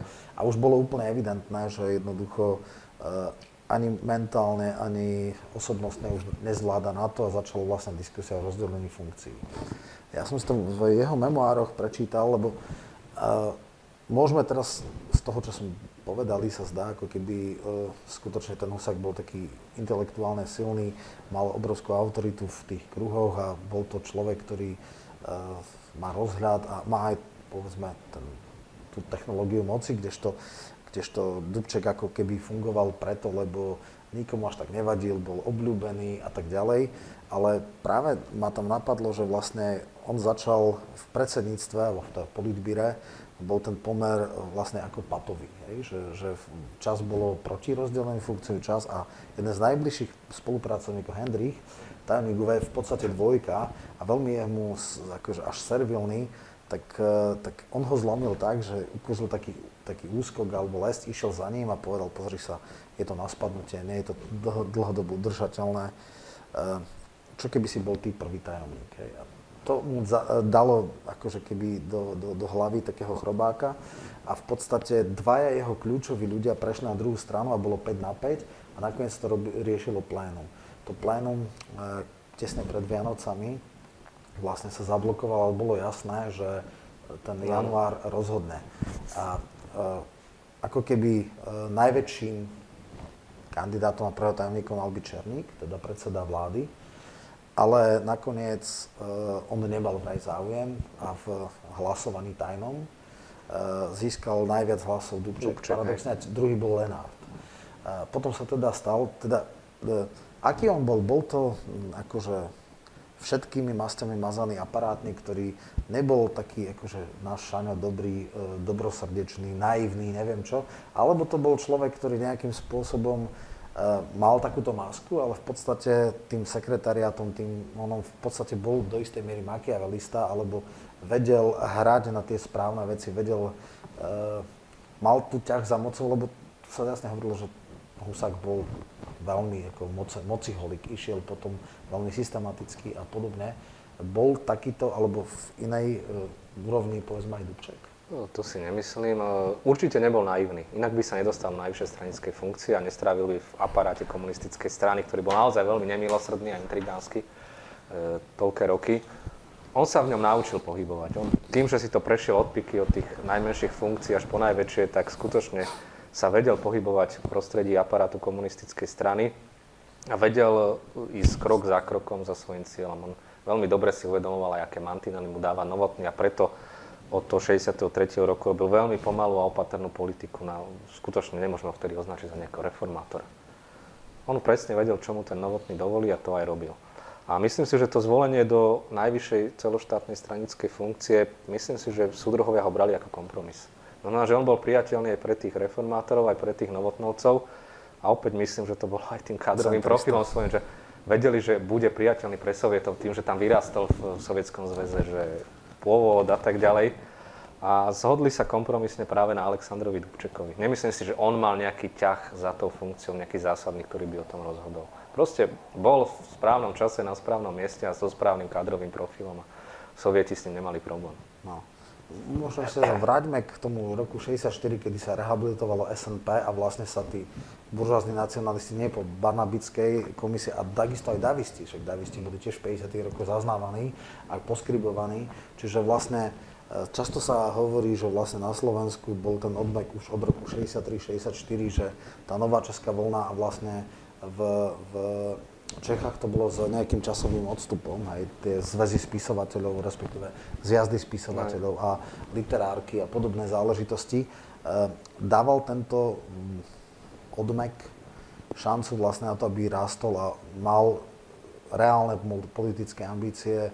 Husák, ako on vlastne v tom čase toho obrodného procesu, on, on bol vnímaný v tých šesťdesiatych rokoch ako progresívny, ako ten človek, ktorý samozrejme vymenil tú garnitúru Bacílka a podobných tých, tých robotnických kádrov s teda veľmi obmedzeným intelektuálnym rozhľadom. E, ako vlastne on v tej druhej polovici šesťdesiatych rokov bol vnímaný, teda Husák? Ako som spomínal, mal povesť martýra a bojovníka za slovenské národné práva, najmä intelektuáli na Slovensku doslova žrali. Stále, stále bol v podstate v, v akademických sférach, áno, ale nebol v stranických. Ešte aj v teda, auguste šesťdesiatom ôsmom nebol, nebol v strane, áno. Presne tak, vôbec nie v politbíre a podobne. Čiže on v podstate začal hviezdiť, až keď sa stal podpredsedom vlády pre federalizáciu. To bolo pri to bolo rekonštrukcii vlády niekedy v apríli. Keď nastúpila Černíková vláda, tak, tak Husák sa v nej stal podpredsedom Československa. Černík bol, Lenártová vláda bola až do apríla. apríla a áno. Potom bola vymenená Černík. A Černík vlastne v tom čase bol člen politbíra, bol tajomníkom, áno, alebo také niečo, áno. No, Husák bol v podstate do, toho, do tej jary šesťdesiatosem obyčajný človek, ktorý radový zamestnanec Akadémie vied. Áno, áno. Čiže potom vlastne odmietol tie upratania nejakého námestníka, ministra. Ale vravím, on si systematicky budoval tie svoje pozície na Slovensku. Publikoval si všade možne, od, od ženských časopisov, rolníckych novinách, na samozrejme kultúrny život. Facebook nebol. nebol ale, musel, ale chodil po besedách, prednáškach, áno, áno, študenti ho žrali, intelektuáli ho žrali. A nikto, paradoxne, nikto mu nepripomenul to, čo robil v rokoch štyridsaťosem päťdesiat, kedy to likvidoval tie cirkvy a opozíciu, teda demokratov bývalých a tak ďalej. Na to si nikto nespomenul a každý ho bral za veľmi progresívneho, liberálneho človeka, ktorý jediný asi je schopný urobiť reálnu protinovotnovskú opozíciu na Slovensku. Inak tam je tiež zaujímavé, že aj ten Dubček v tom šesťdesiatom siedmom roku už bol veľmi tvrdo proti novotnovský. Dokonca vznikla tesne pred týmto taká komisia, kde vlastne mala preskúmať, či nemá nejakú úchylku a Novotný robil všetko, čo... Tam sa ukázalo, že Novotný nebol uh, taký typ lídra, ktorý mal všetko pod palcom. Ten musel vlastne o tú pozíciu dosť bojovať a vlastne to neustále robil sériu chýb. Čiže uh, vlastne v tom roku šesťdesiatsedem šesťdesiatosem on už bol hlavou proti novotnovskej opozície, minimálne v politbíre. Ale poďme ešte k tomu teda, dobre, dostal sa teda na tú funkciu prvého tajomníka. Ale ešte musím povedať, no, že Dubček do poslednej chvíle robil všetko preto, aby sa Husák do tej politiky nevrátil. Áno. On mu bránil.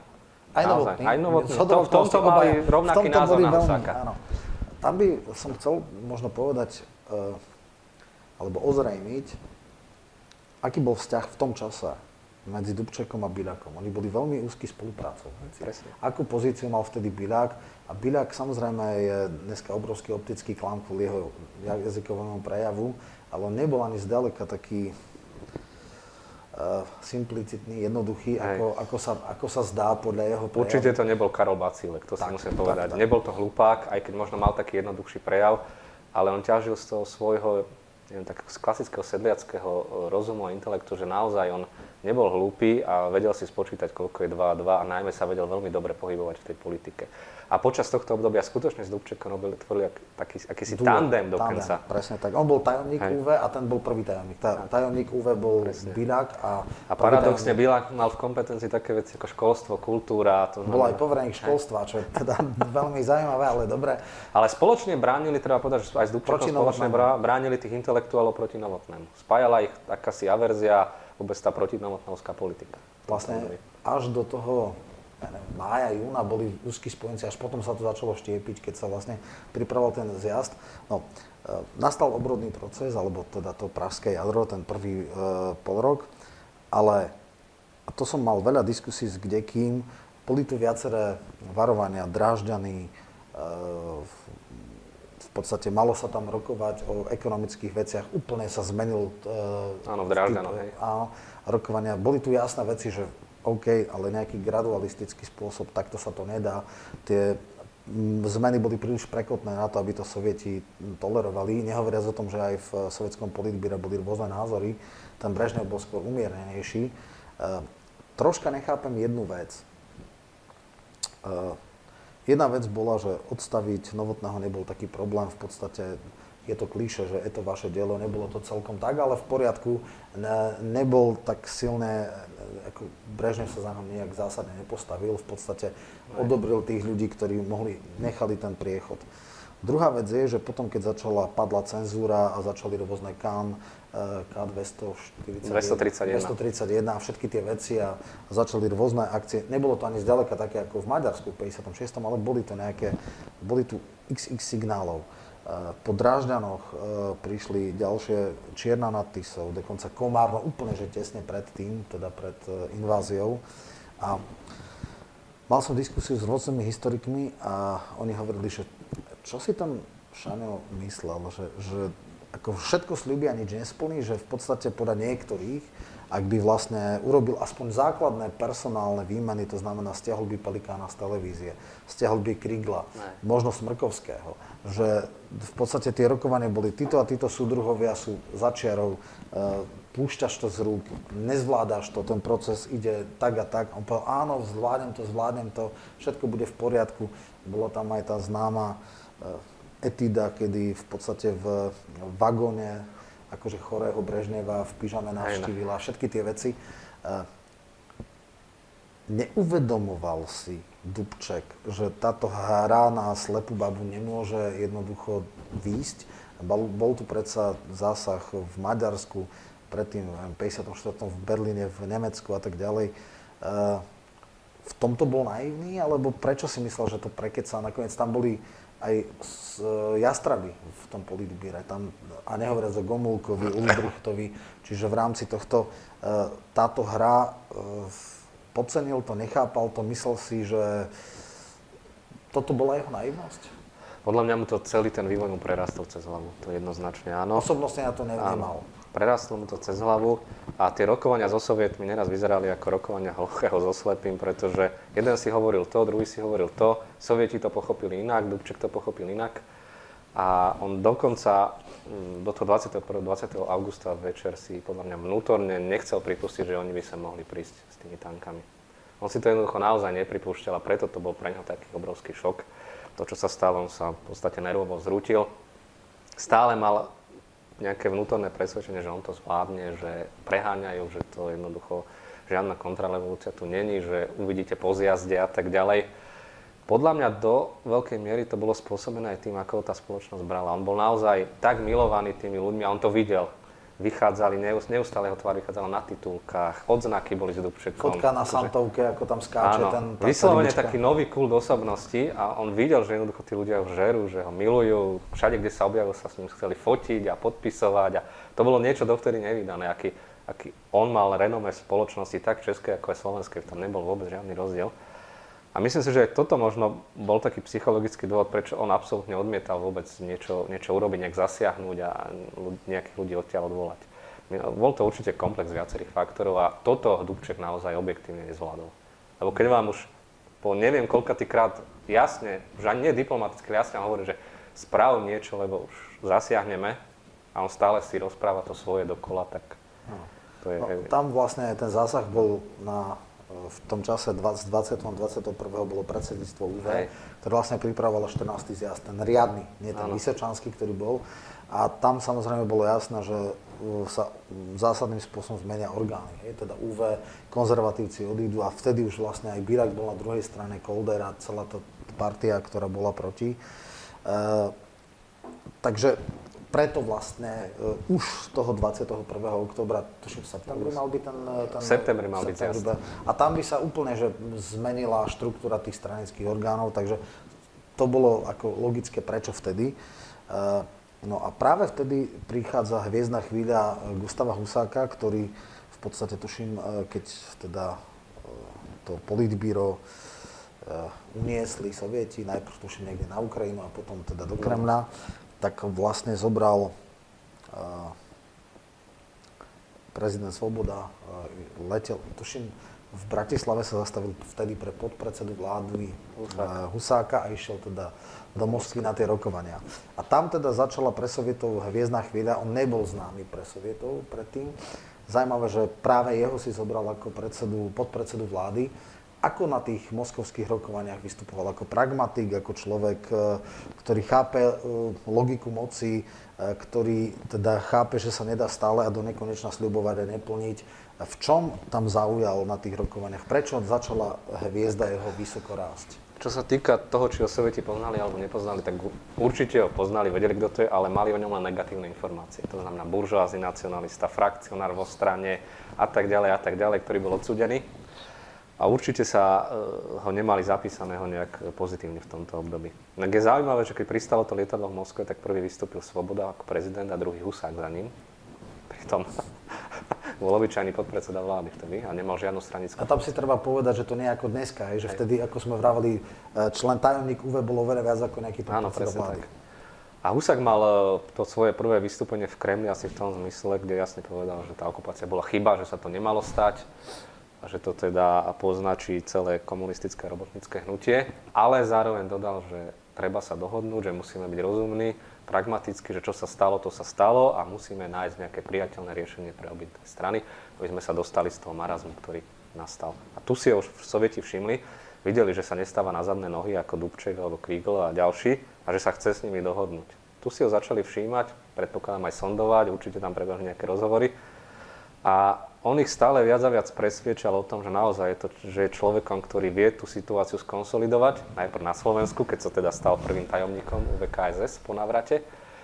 No a potom sa stal už logicky celkom prirodzene horúcim kandidátom na najvyššiu stranickú funkciu. Áno, tam treba ešte, ešte možno troška presviečame, čiže tam sa ukázal jeho pragmatizmus, presne, jeho schopnosť pochopiť, čo je politická realita, jeho schopnosť nájsť riešenia a nie nejak sa spätí, čiže bol to pragmatik, hej, toto je tá jeho vec, bol to Mociholik, ktorý teda robil ten politický realizmus, nie je politiku na základe ilúzií a ideí, ale na základe tvrdej reality, ktorú teda v podstate ako keby akceptoval tú Brežnevú doktrínu, čo je teda doktrína, neviem, či teda všeobecne prijatá o obmedzenej suverenite teda východného bloku nakoniec v čase, kedy sa pripravoval zásah, tak už bola horúca linka medzi Johnsonom a Brežnevom a vlastne, tuším vtedy, raz prichádza Kremlu, Mlynáš o tom píše, že Johnson povedal, e, som bol dopytovaný, že, v prípade, že mienime zasiahnuť jednou zo svojich satelití a oni povedal, no, v prípade Rumunska a Československa je to v poriadku, v prípade Juhoslávie treba ďalej jednať o nejakých. Čiže nás v podstate, my sme samozrejme v ó es en dali nejaký protest, protest aj, a tak ďalej, ale to sa všetko stiahlo. Čiže, čiže v podstate, ako keby to postupímske rozdelenie sveta, tie sféry vplyvu sa akceptovali. Platili, ako tam oni nebolo. Skončili v, na Malte deväťdesiatom, osemdesiatom deviatom roku, hej, v decembri osemdesiatom. A okrem toho Spojené štáty mali v tom dobi svoje vlastné, problém bol Vietnam a tak ďalej. Samozrejme, takže to bolo... Nejaké Československo absolútne netankovalo. Áno, áno. A Ale treba povedať, že ten Brežnev bol asi jeden z posledných v tom politbíre, ktorý chcel ten zásah vojenský. On do poslednej chvíle dával tomu Dubčekovi šancu. Prvý tajomník ukrajinskej bol ten Šelepin. Áno, ten bol taký akože veľmi tvrdo proti. Ale tu vidieť toho Dubčeka, že naozaj oni, tí sovieti, stále sa nepovedali, čo on nám tu rozpráva. Neroz... Nevieme, čo vlastne on chce a čo nám hovorí. Presne tak. A ešte aj ten Kádár dva alebo tri dní pred tou inváziou doň ho hustil v Komárne, že nech sa konečne spamätá, že má poslednú šancu na to. Čiže bol x varovaný. A samozrejme Kádár to robil s vedomím Brežneva. Hej, to to nebolo náhodné stretnutie. Presne tak, presne tak. A, a zrazu prišiel nejaký Husák, ktorým síce povedal, že spravili ste chybu, ale tak čo bolo, bolo, poďme sa dohodnúť a chceme sa dohodnúť. Áno, začal nejaká... No, no. Ten pád nebol hneď, ale postupný v dvoch krokoch.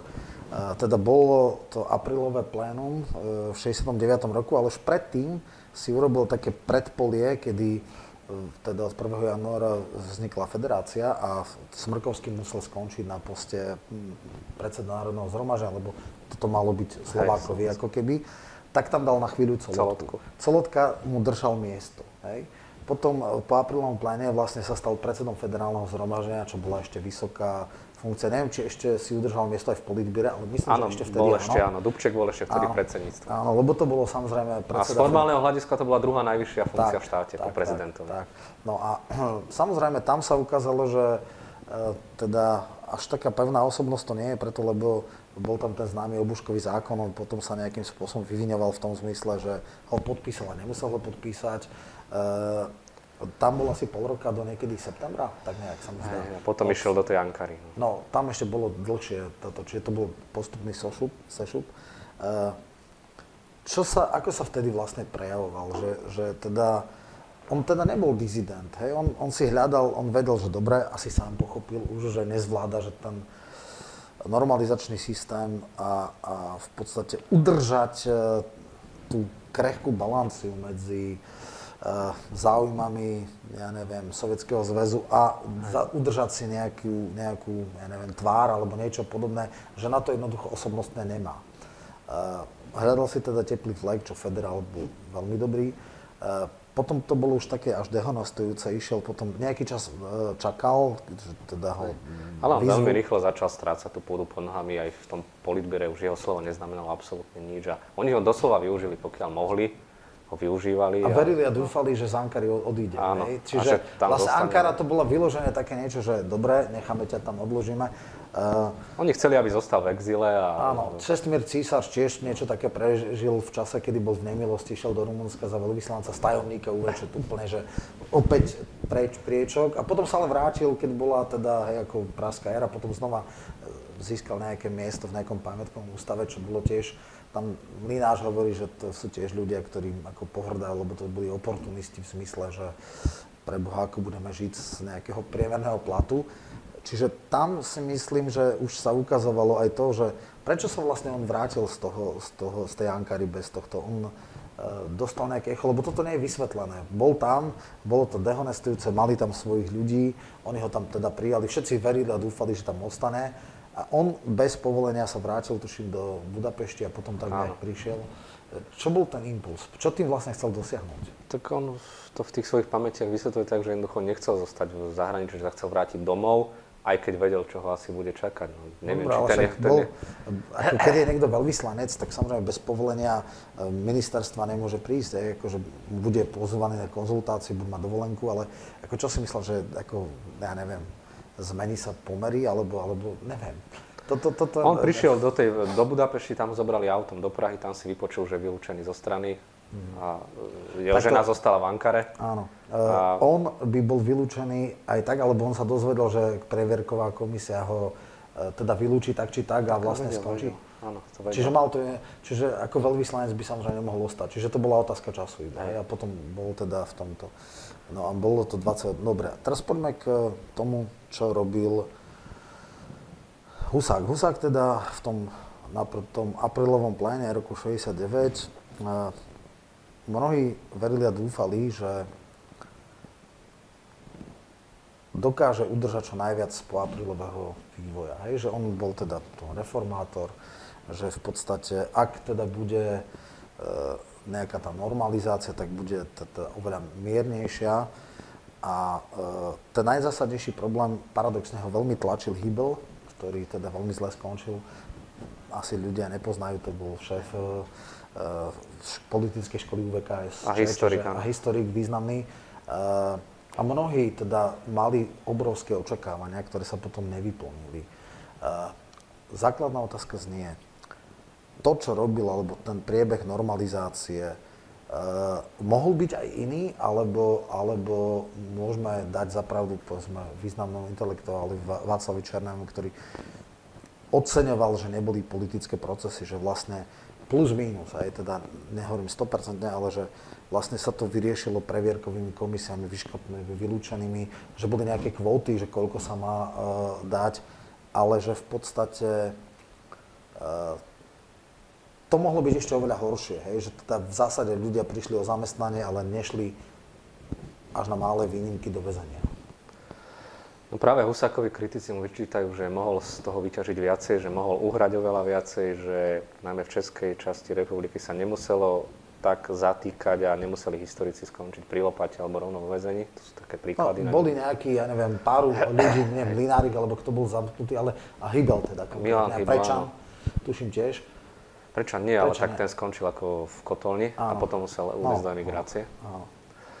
Otázka je, že či Husák reálne mal na to, aby niečo viacej uhral v tých podmienkach, aké on mal v Prahe. To znamená, on tam nemal žiadnu svoju kliku, žiadnu svoju skupinu. Neustále musel lavírovať medzi Bilakovcami a celým tým aparátom stranickým. Brežňov mu každý týždeň telefonoval, pýtal sa, upozorňoval ho na hociaké doslova hlúposti, keď niečo vyšlo v nejakých okresných novinách, tak sovieti okamžite o tom vedeli a už to začal s Husákom riešiť. Takže tie jeho, myslím si, tie jeho manévrovacie priestory boli, boli veľmi, veľmi obmedzené. A on si dokonca nevedel udržať ani vlastnú sekretárku, ktorú musel poslať preč, lebo žila s človekom, ktorý mal problémy za šesťdesiaty ôsmy rok. Tak už z toho môžeme vidieť, aká bola jeho reálna politická moc. Myslím si, že on niekedy okolo roku sedemdesiatjeden dva musel vedieť, že on tú svoju koncepciu, za ktorú tam išiel, prehral a že ten vývoj sa bude uberať smerom, ktorý on nechce. Lenže Husák, opäť musíme brať do úvahy jeho osobnosť, psychológiu. Bol to človek, ktorý deväť rokov strávil vo väzení. V najtvrdších komunistických väzeniach, kde sa s ním vôbec nemaznali.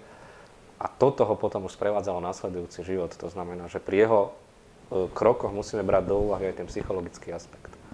On sa tých sovietov oprávnene bál. To, to, to aj potom v osemdesiatom deviatom a tak ďalej. On, on mal strach zo sovietov a jeho asi najväčšie negatívum bolo to, že on nevedel odísť. Jeho tá, on tú funkciu bral možno akési zadosťučinenie za tie roky ponižovania a tak ďalej. A jednoducho on nevedel nikdy povedať dosť a končím a odchádzam z politiky. To sa potom prejavilo krásne aj v tom osemdesiatom siedmom že mm. aj keď ho zvrhli z, z najvyššej stranickej funkcie, stále zostával v prezidentskej funkcii. Toto, v podstate, no, tam, je, to, tam že... je tam aj podľa mňa určitá psychologická osobnostná rovina, ktorú musíme brať do úvahy pri hodnotení všetkých týchto jeho krokov. No, práve o to ide, že vlastne tá komunistická strana bola plus minus stávaná na type mocenskej pyramídy, aj keď samozrejme to politbíro malo, to bola akože to, to epicentrum moci. Otázka znie, chápem jednu vec. On bol presadený z Bratislavy, teda zo Slovenska, kde mal svoje zázemie, prirodzené zázemie, kde v podstate sa malo koho oprieť, mal popularitu a podobne. Čiže tam mal ako keby svoju nejakú mocenskú štruktúru, mal sa novinárov, kde koho bol presadený do cudzieho prostredia, do Prahy. Otázka znie, prečo sa ani nepokúsil vybudovať? V podstate ten koncept robotnícko-roľníckej vlády Indrovej úplne vybuchol. Sovieti pochopili, že na týchto ľuďoch sa nedá, nedá stavať. Hej. Nedávno som čítal Jakešovu knihu, jeho memoárov. Jednoducho to je intelektuálny človek, ktorý zakrnul. On je síce možno, než zakrnul, nikdy nebol akože porovnateľný. Celé to politbíro, keď si zoberieme, akí ľudia, oni boli intelektuálne o, o jednu triedu najmenej, teda pod ním. Nebol schopný oprieť sa aj od tých intelektorov, ktorí tam ako postupne, gradualistickým spôsobom si budovať to nejaké zázemie. Naopak, prekvapivo je teda to, čo vyšlo najavo teraz nedávno, že teda vysoko nad úroveň protokolu Zlán písal k šesťdesiatke Biľakovi veľmi taký srdečný a teda osobný gratulačný list.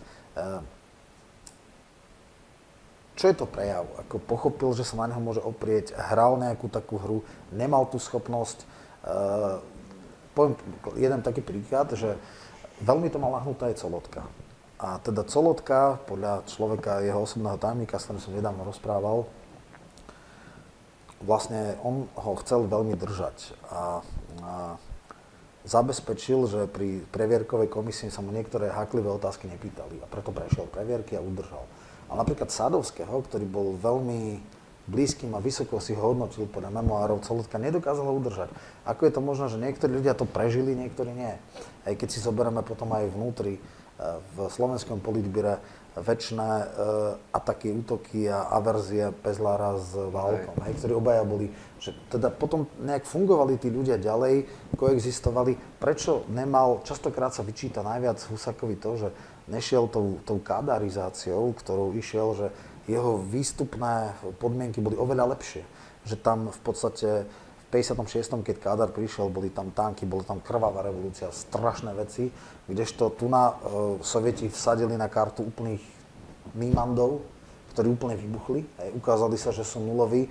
On mal ako keby karty podstatne lepšie a nevedel ich hrať, nechcel hrať, rezignoval skutočne tak skoro, ani sa nepokúsilo to. Otázka aj je, k čomu sa zaviazal Brežnevovi na tom stretnutí v Účorone na letisku, ešte predtým, ak sa stal prvým tajomníkom vé ká es čé, lebo tam Brežňov nepochybne nastavil podmienky, za akých teda budú akceptovať v tejto funkcii. A Brežňov nepochybne potom aj veľmi vyžadoval, aby sa tieto podmienky plnili. A ako som hovoril, každý týždeň mu telefonoval. A myslím si, že táto sovietský tlak, každotýždenný, plus ešte keď priamo Brežňov netlačil, tak tam mal tú svoju skupinu okolo Biľaka, spôsobili práve to, že Husák sa ani len nepokúsil niečo, niečo naviac urobiť, ako, ako to, čo robil.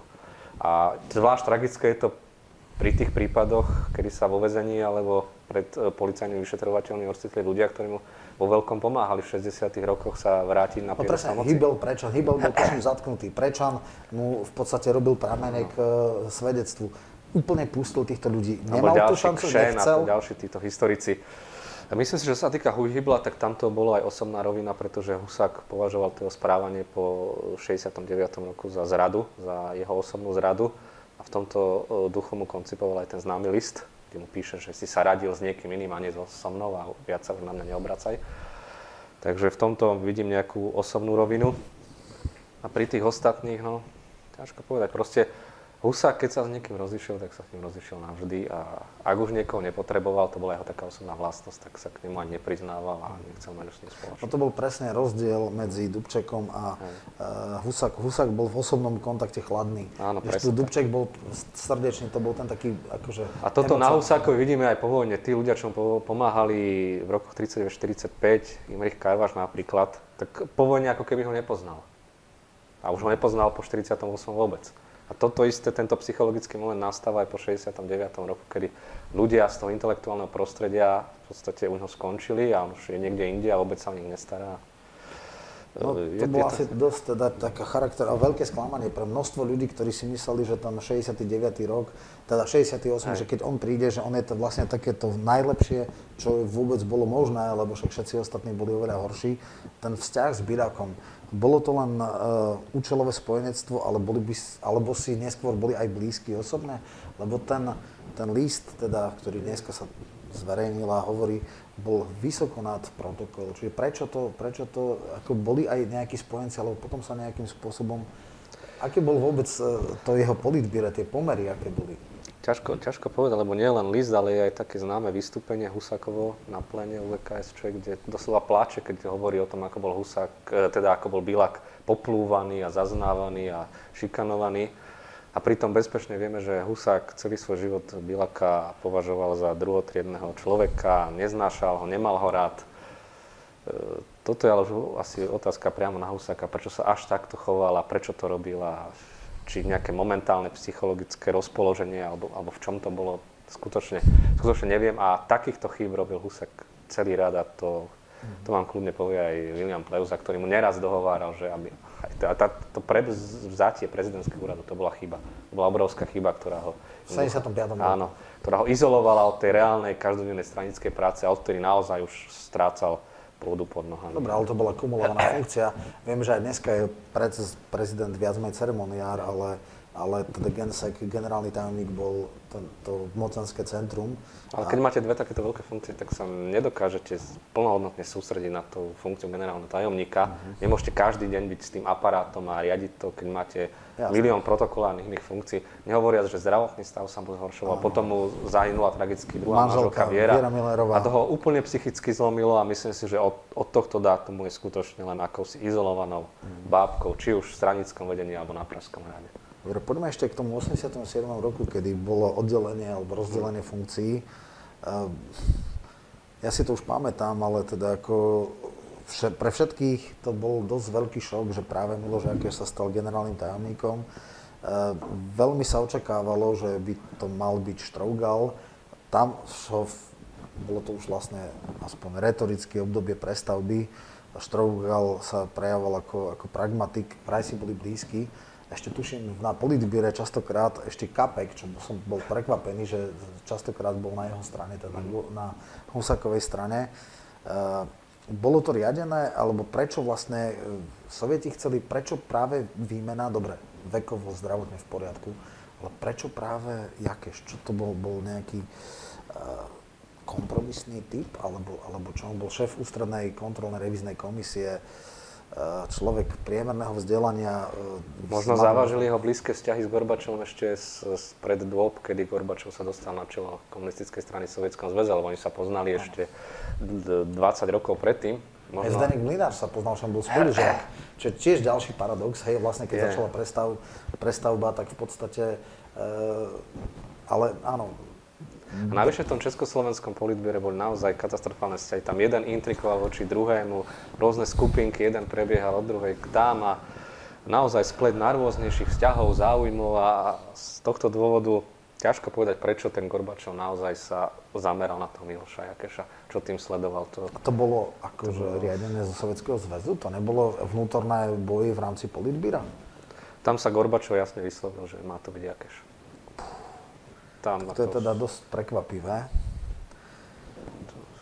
A potom teda rozdelenie, dobre, on už potom rezignoval, viem, že potom aj celá garnitúra Chnoupek, tuším, vtedy skončil ako minister zahraničných vecí a začala nejaká ďalšia vec, čiže e, v tom čase, e, samozrejme, retoricky to bola prestavba a nakoniec aj Štrougal bol vystredaný Adamcom potom, hej, čiže vlastne celá tá ako kebyže progresívna, tam základný problém, prečo vlastne prestavba bola iba figový list, bol to, že celá garnitúra, ktorá tu fungovala, stála a padala na poučení z krízového vývoja. Aj teda v tom dokumente, ktorý prijal štrnásty zjazd a ktorý bol vlastne takou bibliou normalizácie, aj Vojtík a celá tá partia, ako ak by sa spochybnilo toto, tak vlastne ich legitimita padla. Končí a museli by priznať, že ten rok šesťdesiatosem bol v podstate správny a sovietský zásah bol nesprávny, takže...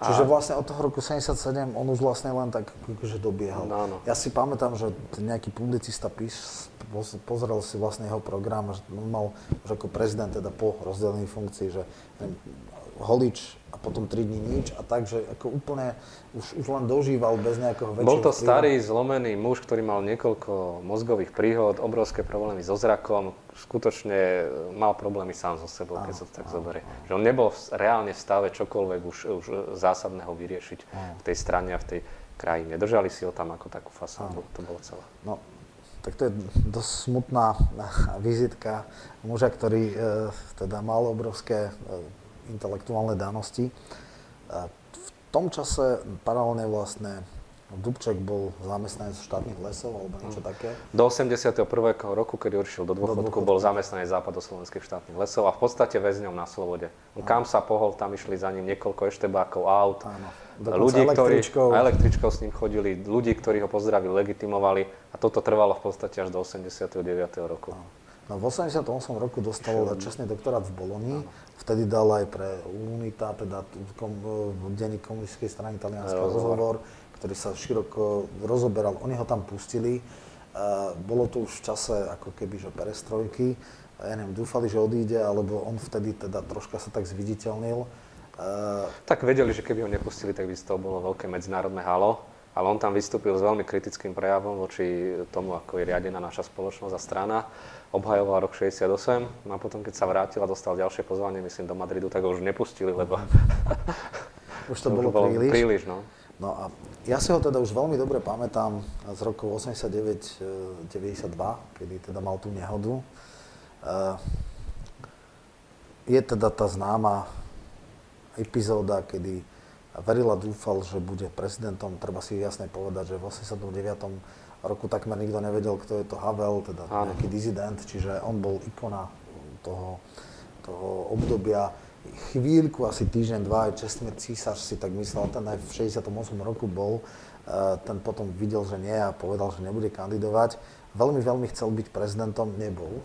Vrátil sa do pozície predsedu federálneho zhromaždenia. Tam sa ale ukázalo, že osobnostne akože sa rozplakal a všetky tieto veci. E, to jeho pôsobenie bolo veľmi rozpačité už, už teda v tom, bol zjavne za Zenitom. E, jeho retorické schopnosti boli také, aké boli. Ľudia, ktorí si ho pamätajú z toho obdobia, tak majú na neho také už zmiešané pocity. E, mal ešte nejakú reálnu ambíciu, viem, že sa stal teda predsedom sociálnej demokracie a mal nejaké plány so socialistickou internacionálou, kde sa mal stať predsedom. E, ako možno hodnotiť tento jeho comeback? Viete čo, bol to už sedemdesiatročný človek, ktorého osemnásť rokov šikanovali, ktorý to psychicky veľmi ťažko niesol a toto, táto dlhoročná šikana sa nepochybne odzrkadlila aj potom na jeho zdraví, myslení a tak ďalej. On určite mal veľké plány, ale nebol v stave ich zrealizovať. Už na to nemal osobnostne, aby to vôbec bol v stave niečo to takéto urobiť. To vidíte, ako dopadla tá jeho sociálna demokracia potom v tých voľbách. Tesne sa dostali no. šesť percent do jednej z komôr federálneho zhromaždenia. V Národnej rade vybuchli, v snemovni ľudu vybuchli, jedine v snemovni národov sa dostali. Čiže bolo to taký výtlak, že tak, tak s odretými ušami. To, je, to bolo už odzrkadlenie toho naozaj, že on politicky jednoducho skončil a drží ho v tých funkciách len to jeho meno. V podstate to, to meno, tá aureola z toho šesťdesiatom ôsmom ale ale nič iné. Už v čase deväťdesiat deväťdesiatdva, keď bol ešte za vé pé en predseda federálneho zhromaždenia, tak už nebol ani celkom schopný riadiť schôdze, ktoré boli komplikované. Už boli iniciatívy, že by ho mali odvolať, lebo teda jednak teda začali tvrdé antikomunistické, teda hlavne české politici. Bola tam výnimka pri lustračnom zákone, lebo okrem Eštebákov aj členovia ú vé, ale pre nich urobili roku šesťdesiatosem šesťdesiatdeväť teda výnimku, že tí členovia nie, takže on teda nebol pod lustračákom, ale e, áno, tam sa ukázalo, že teda tá, hovorilo sa, že keby teda nemal tú nehodu, možno mohol byť prvý slovenský prezident. Ale opäť len preto, že to bol Dubček a aby sme mali nejaké renomé v zahraničí. Tak, to presne tak.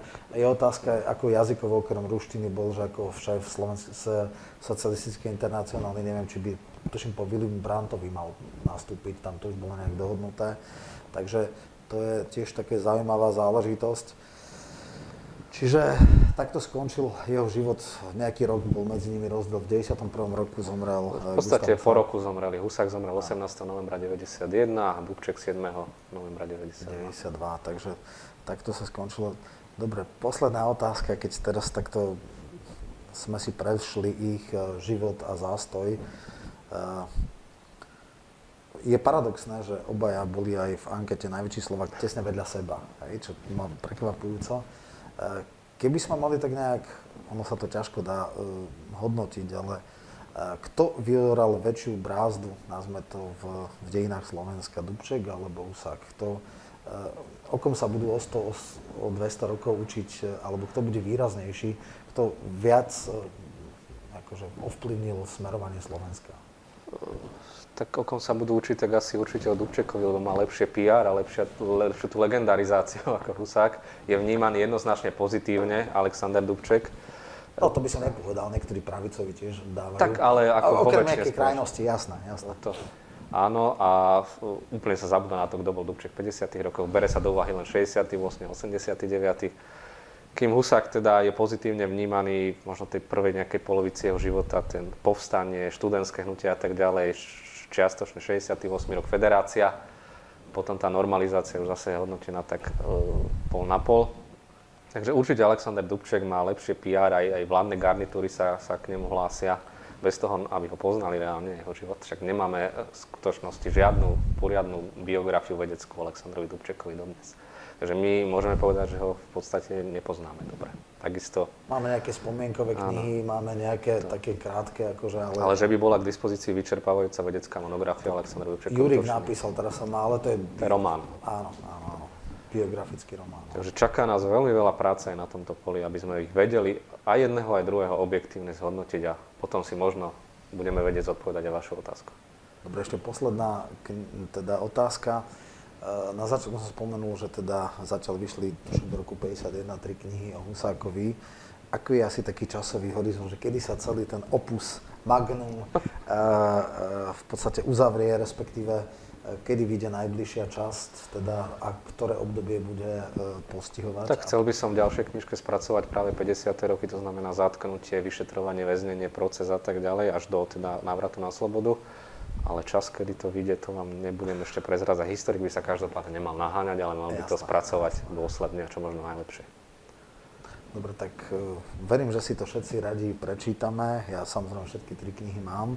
Takže ďakujem pekne za veľmi zaujímavú debatu Tomášovi Černákovi, historikovi, dovolím si tvrdiť, že najväčšiemu znalcovi života a diela Gustáva Husáka.